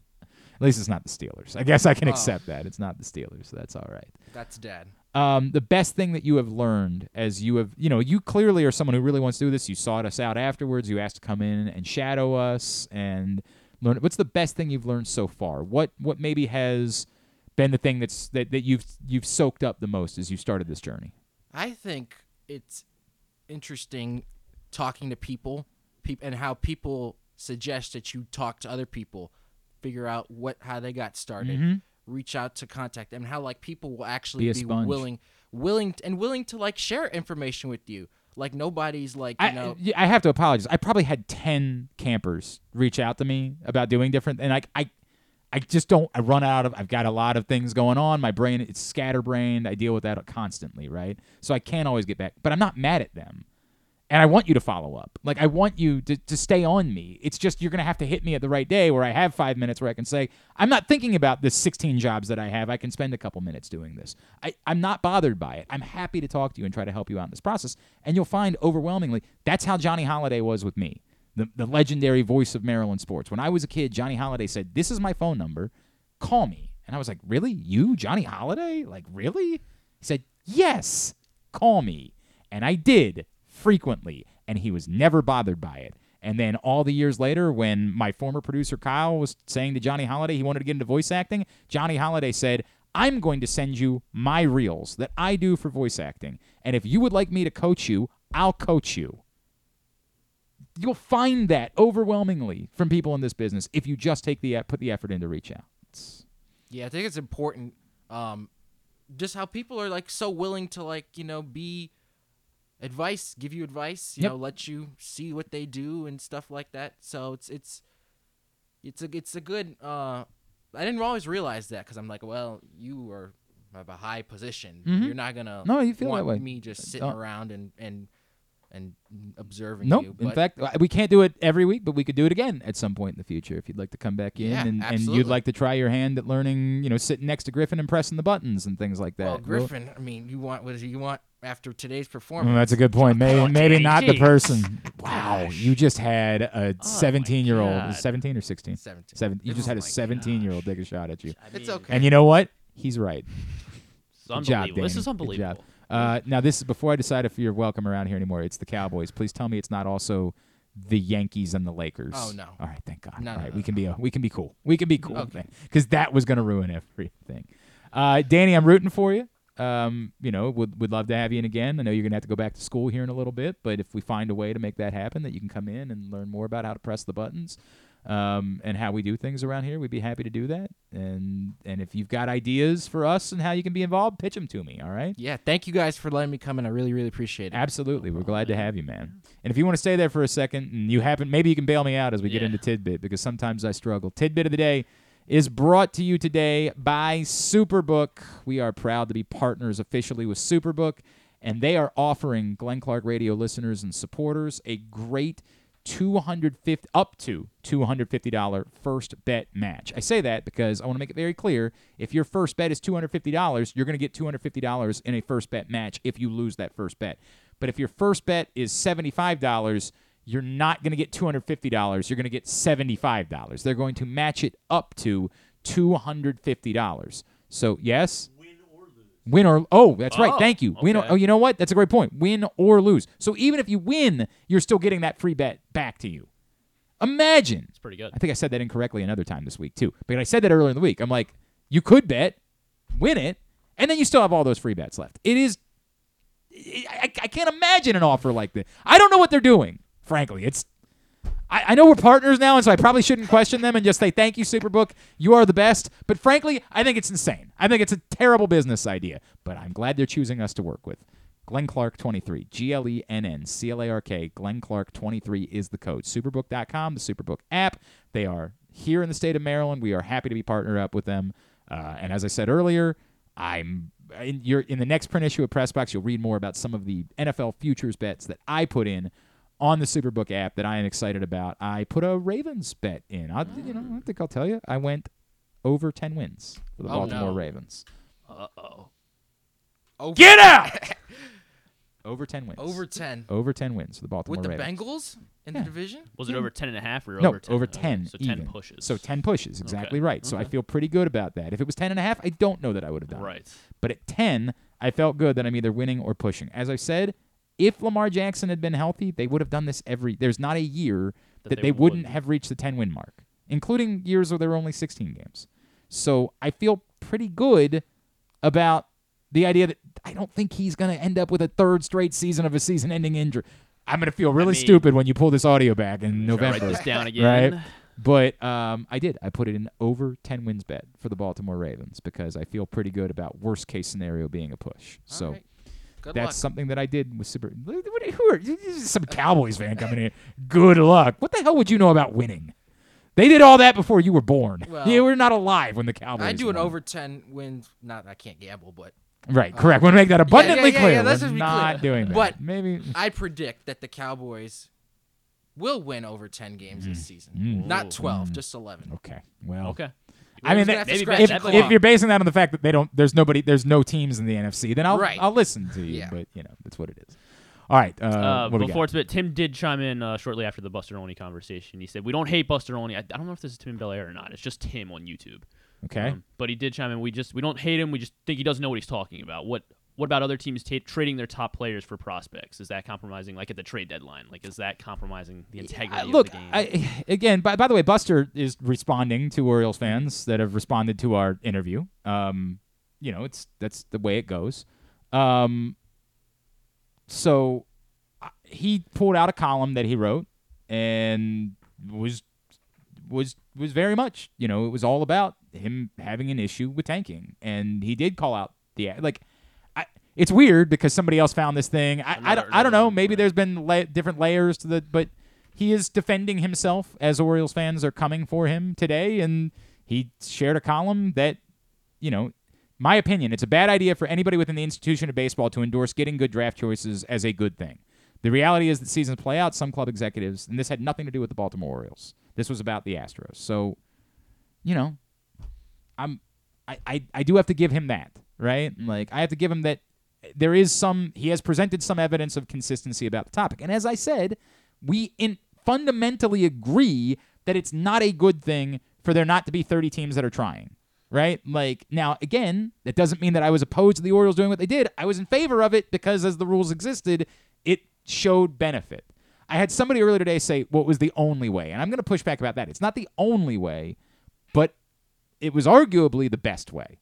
And what you're seeing is Best team in the American League. kind of evidence of that. out. Exactly Yeah. right. So Um, Jack Flaherty made his Orioles debut yesterday. He became the second Orioles pitcher, the Mm, second pitcher in the Orioles second history. Oriole named Flaherty. yeah, yeah. Uh, is that true? I guess that would be true. I don't know if there was one before Ryan. Uh, he is the you. second pitcher in Orioles history to retire 15 consecutive batters in his debut with the team. Who was the Really first? wanted me to- Who was the first? He, would- he retired 17 in a row in his MLB debut in 1962. 1962. I remember that. Yeah. Okay. is that Pappas? Uh, it was not Pappas. Uh, is that he was? No, Hoyt Wilhelm was before that. Mm-mm. 1962. Yeah. This is That's a. MLB I don't really. debut. I've got. I got. Bl- bl- now I got to think of. who- But now I'm trying to think of who was on the '66 Orioles team and figure out which one of them. This is going to take. Okay, you want me to give it to you? No, I don't want you to give it to me yet. All right, all right. Was it Steve Barber? Not Steve Barber. Was it? Do you happen to know if it was somebody who was on the '66 Orioles team? Because I I don't mean, I know. a think he- I mean, think he is the answer again Dick Hall by chance? No, it's not Dick Hall. It'd be amazing if it was back to back Dick Halls. Uh, was it McNally? It was Dave McNally. Okay, all right. Dave McNally in 1962 Okay. retired 17 straight in his debut. Okay. Uh, with the with the team and the league. Uh, Ohtani did it all last night. He had two hits, he had two walks, he had a home run, a stolen base. Hot take. Shohei Ohtani's good. Four Listen to you over there. yeah, four scoreless innings pitched. What are you, Buster Olney? Yeah. First player uh, ever to reach base safely four times, hit a home run, steal a base, and not allow a run on the mound in the same game. And the Angels lost. That's the funny part. Yes. It's, it's tungsten arm O'Doyle, baby. I mean, it's It just is. what it is. Old tungsten arm. Uh, DeMarcus Ware is going into the Pro Football Hall of Fame. And Fame. apparently singing the national Uh, anthem. yeah, I, I, didn't sure as hell it. did not watch the I game didn't last night, hear but I it. saw that on Twitter that he know. sang the national It anthem. was uh, apparently wasn't bad. I Yeah. mean, uh, he is ninth all time in the sa- in sacks in NFL history. Okay. And he is going to the Hall of Fame this weekend. Can you name? Well, this is difficult because they never went back over. Like this is only from when sacks became 82, an official 82, stat because they. Never went back and tried to figure out. Um, okay, so Reggie White. Reggie White is number two. He's number two. Number Oh, I thought he was number one. So, sacks. oh, uh, Bruce Smith, right, Bruce is number one. Bruce Smith is number one. 200 sacks. Nice and nice, clean, even number. 200 for Bruce Smith. 198 for Reggie White. Now it gets tricky, right? They're all Hall of Famers. There are two that are not Hall of Famers. It's because they're not eligible Yeah, until they- they will year. be. And the year- Uh, Lawrence Taylor. Lawrence Taylor uh, is not in the top 10. Wow. What? Active player. Are you sure? No. Yeah, I mean, yes, I'm sure. He had 132 and a half. DeMarcus Ware had 138 and a half. J.J. Watt. Not J.J. Watts. Michael Strahan. Uh, none of them are active, no. Uh, Michael Strahan is in the top 10. He had six, uh, or he's sixth, 141 and a half. How many am I trying to get? Uh, the top eight. Yeah, I'll give you the top eight. Come on, man. You're supposed to be helping me out here. What are you doing over there? Um.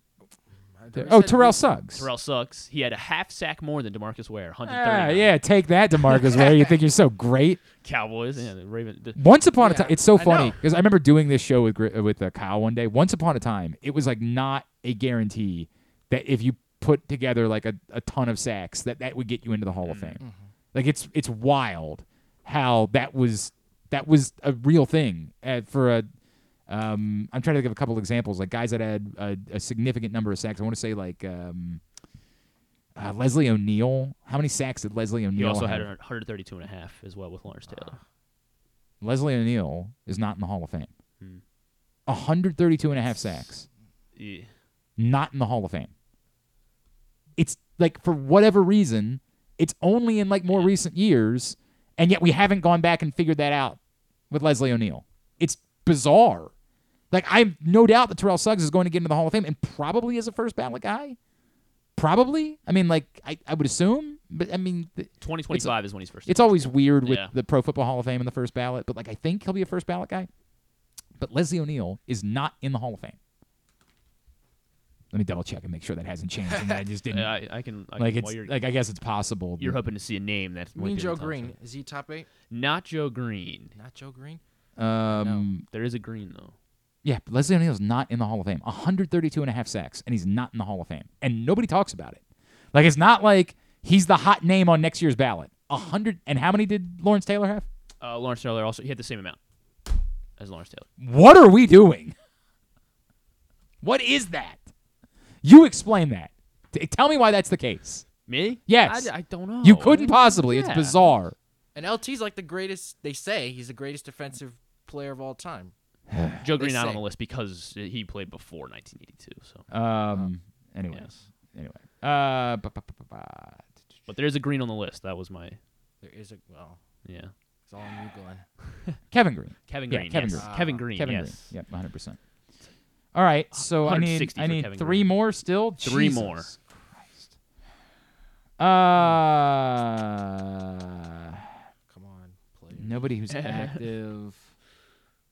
This guy will be eligible. John Randle. John Randle about is just outside the top uh, the top nine here. He is right behind DeMarcus Ware with 137. Is and a half. Peppers ma- Peppers? Julius Peppers is on the list. Nice. Very well done. There you go. Top four, 159 and a half in. for Julius Peppers. He'll be eligible next year for the Hall of Fame.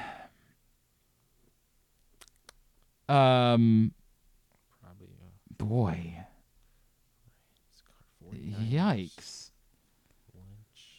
Uh, Is a longtime Viking went into the Hall of Fame in Oh, Chris Doleman. Chris Doleman. Thank you. Yes, Chris Doleman. was once uh, the late Chris Doleman, who was actually a guest on the show. Really? It was very random. Like somebody reached out to me, "Would you have Chris Doleman?" I'm like, "To talk about what?" They're like, "To promote something." I was like, "All right, fine." Uh, oh God, it's 12:34. We got to go. Yeah, All right, who's the uh, last one? Uh, last one is Jason Taylor. Oh, we should have gotten that. Jason right, Taylor. We should have gotten that.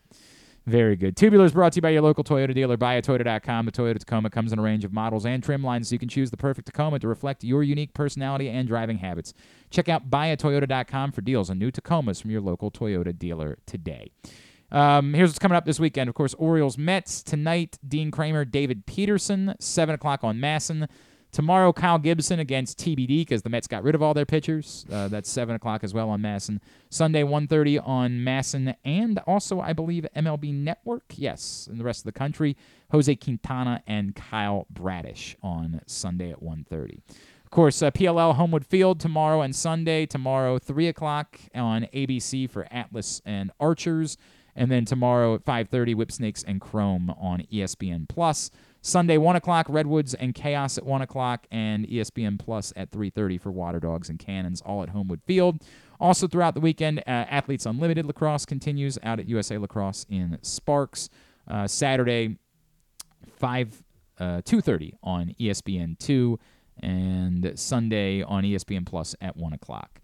Also this weekend, the Pro Football Hall of Fame induction ceremony uh, with DeMarcus Ware and uh, wait, is Jason Taylor also this year too? Or Zach Thomas? That's the Yeah, Dolphin. Thomas That's is in Zach part of this year's yes. class. Yeah, Jason Taylor's already in. Um, that is Saturday. No, it's Should be right. Yes, it's Saturday on ESPN and NFL Network at 12 o'clock. The U.S. women into the knockout round. Nobody Really? feels good about it. Sunday morning, Fox against Sweden. They're really good. 5 a.m.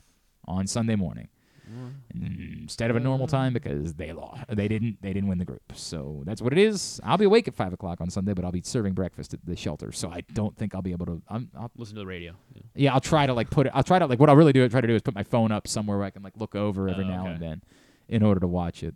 Um, WWE SummerSlam is this weekend. That's that's very big. Logan Paul. Yeah, that's true. He is involved against Ricochet. That's Saturday night at eight on Peacock. Uh, everything else and the the Ocho continues throughout the day on E ESPN two. Everything else you can find at glennclarkradio.com. Anything non-sports wise? Not a whole lot going on this weekend. Netflix has a new baking show where terrible bakers are going to compete in a baking challenge, baking competition, and like try to get better. I think as the season progresses. Okay. Lollapalooza is going to be streamed live on Hulu, continuing all, all weekend. Uh, the new show on Prime Prime Video is called Lost Flowers of Alice Hart. It's like a drama horror show. Like a Sigourney Weaver's in it, so it looks it looks kind of kind of okay. And uh, otherwise, well, Winning Time is back. Oh yes, Season Uh, my guy two. Delante Desouza playing Michael Cooper. I love that dude. Yes, dude. season two premieres on Baltimore HBO. Zone. He went to Poly, right? That's where he went. I think that's where he went. Sure. Love Delante Desouza. That's a good dude. But it's also just a fun ass show. I love that yeah, show yeah. so much. And, with Gemstones done, I am very happy that we can transition right into winning time. Celebrity This really worked out well. We went right from Succession to Gemstones. I think they were like a two week because they remember they were trying to force right they were trying to force the idol. Oh, and that's right. like Yeah, that yeah, just you're right. Yeah, the idol was, nobody was was into dreadful. Yeah. So we had like a two week little dip there, and then right into Gemstones, and right from Gemstones to um, winning time. That makes me happy. I'm on board. Celebrity Family Feud is going to be NFL players Mm. versus the Hall of Famers Ah, on a Celebrity Family that will Feud. not be for me. And then Adam DeVine and Anders Holm Okay. will go, be going against Sure each other as well. Sure Celebrity Family Feud. Yeah. All right, very good. Everything at glennclarkradio.com. Thanks today to, for, for however you feel about it, Buster Olney. Thanks also to Bo Smolka as well as to Paul Rabil. We'll get it all up in the greatest hits section of the Oh my God, it's so good. tab at glennclarkradio.com. Bat around tomorrow morning, 10 to noon. Paul and Zach. We're back on Monday. Of course, Reed and I Sunday from 1 to 4 on 1057 The Fan. Uh, Monday, anything? Jeremy? Stuff it's fine. things. Stuff and things. Very good. Thanks to everybody at PressBox, all of our great sponsors and partners, including Visit Baltimore, Live Casino and Hotel Maryland, Glory Days Grill, Dorchester County, the Bowie Bay Sox, Royal Farms, Costas Inn, Superbook, Baltimore Orioles, Birdland Sports, E-ZPass MD, Washington County, your local Toyota dealer, buyatoyota.com. Thanks to Danny. Thanks to Griffin at Griffin underscore Bass. Follow us, Twitter, Instagram, and TikTok at Glenn Clark Radio. Have a great weekend. Go Birds. Duke sucks.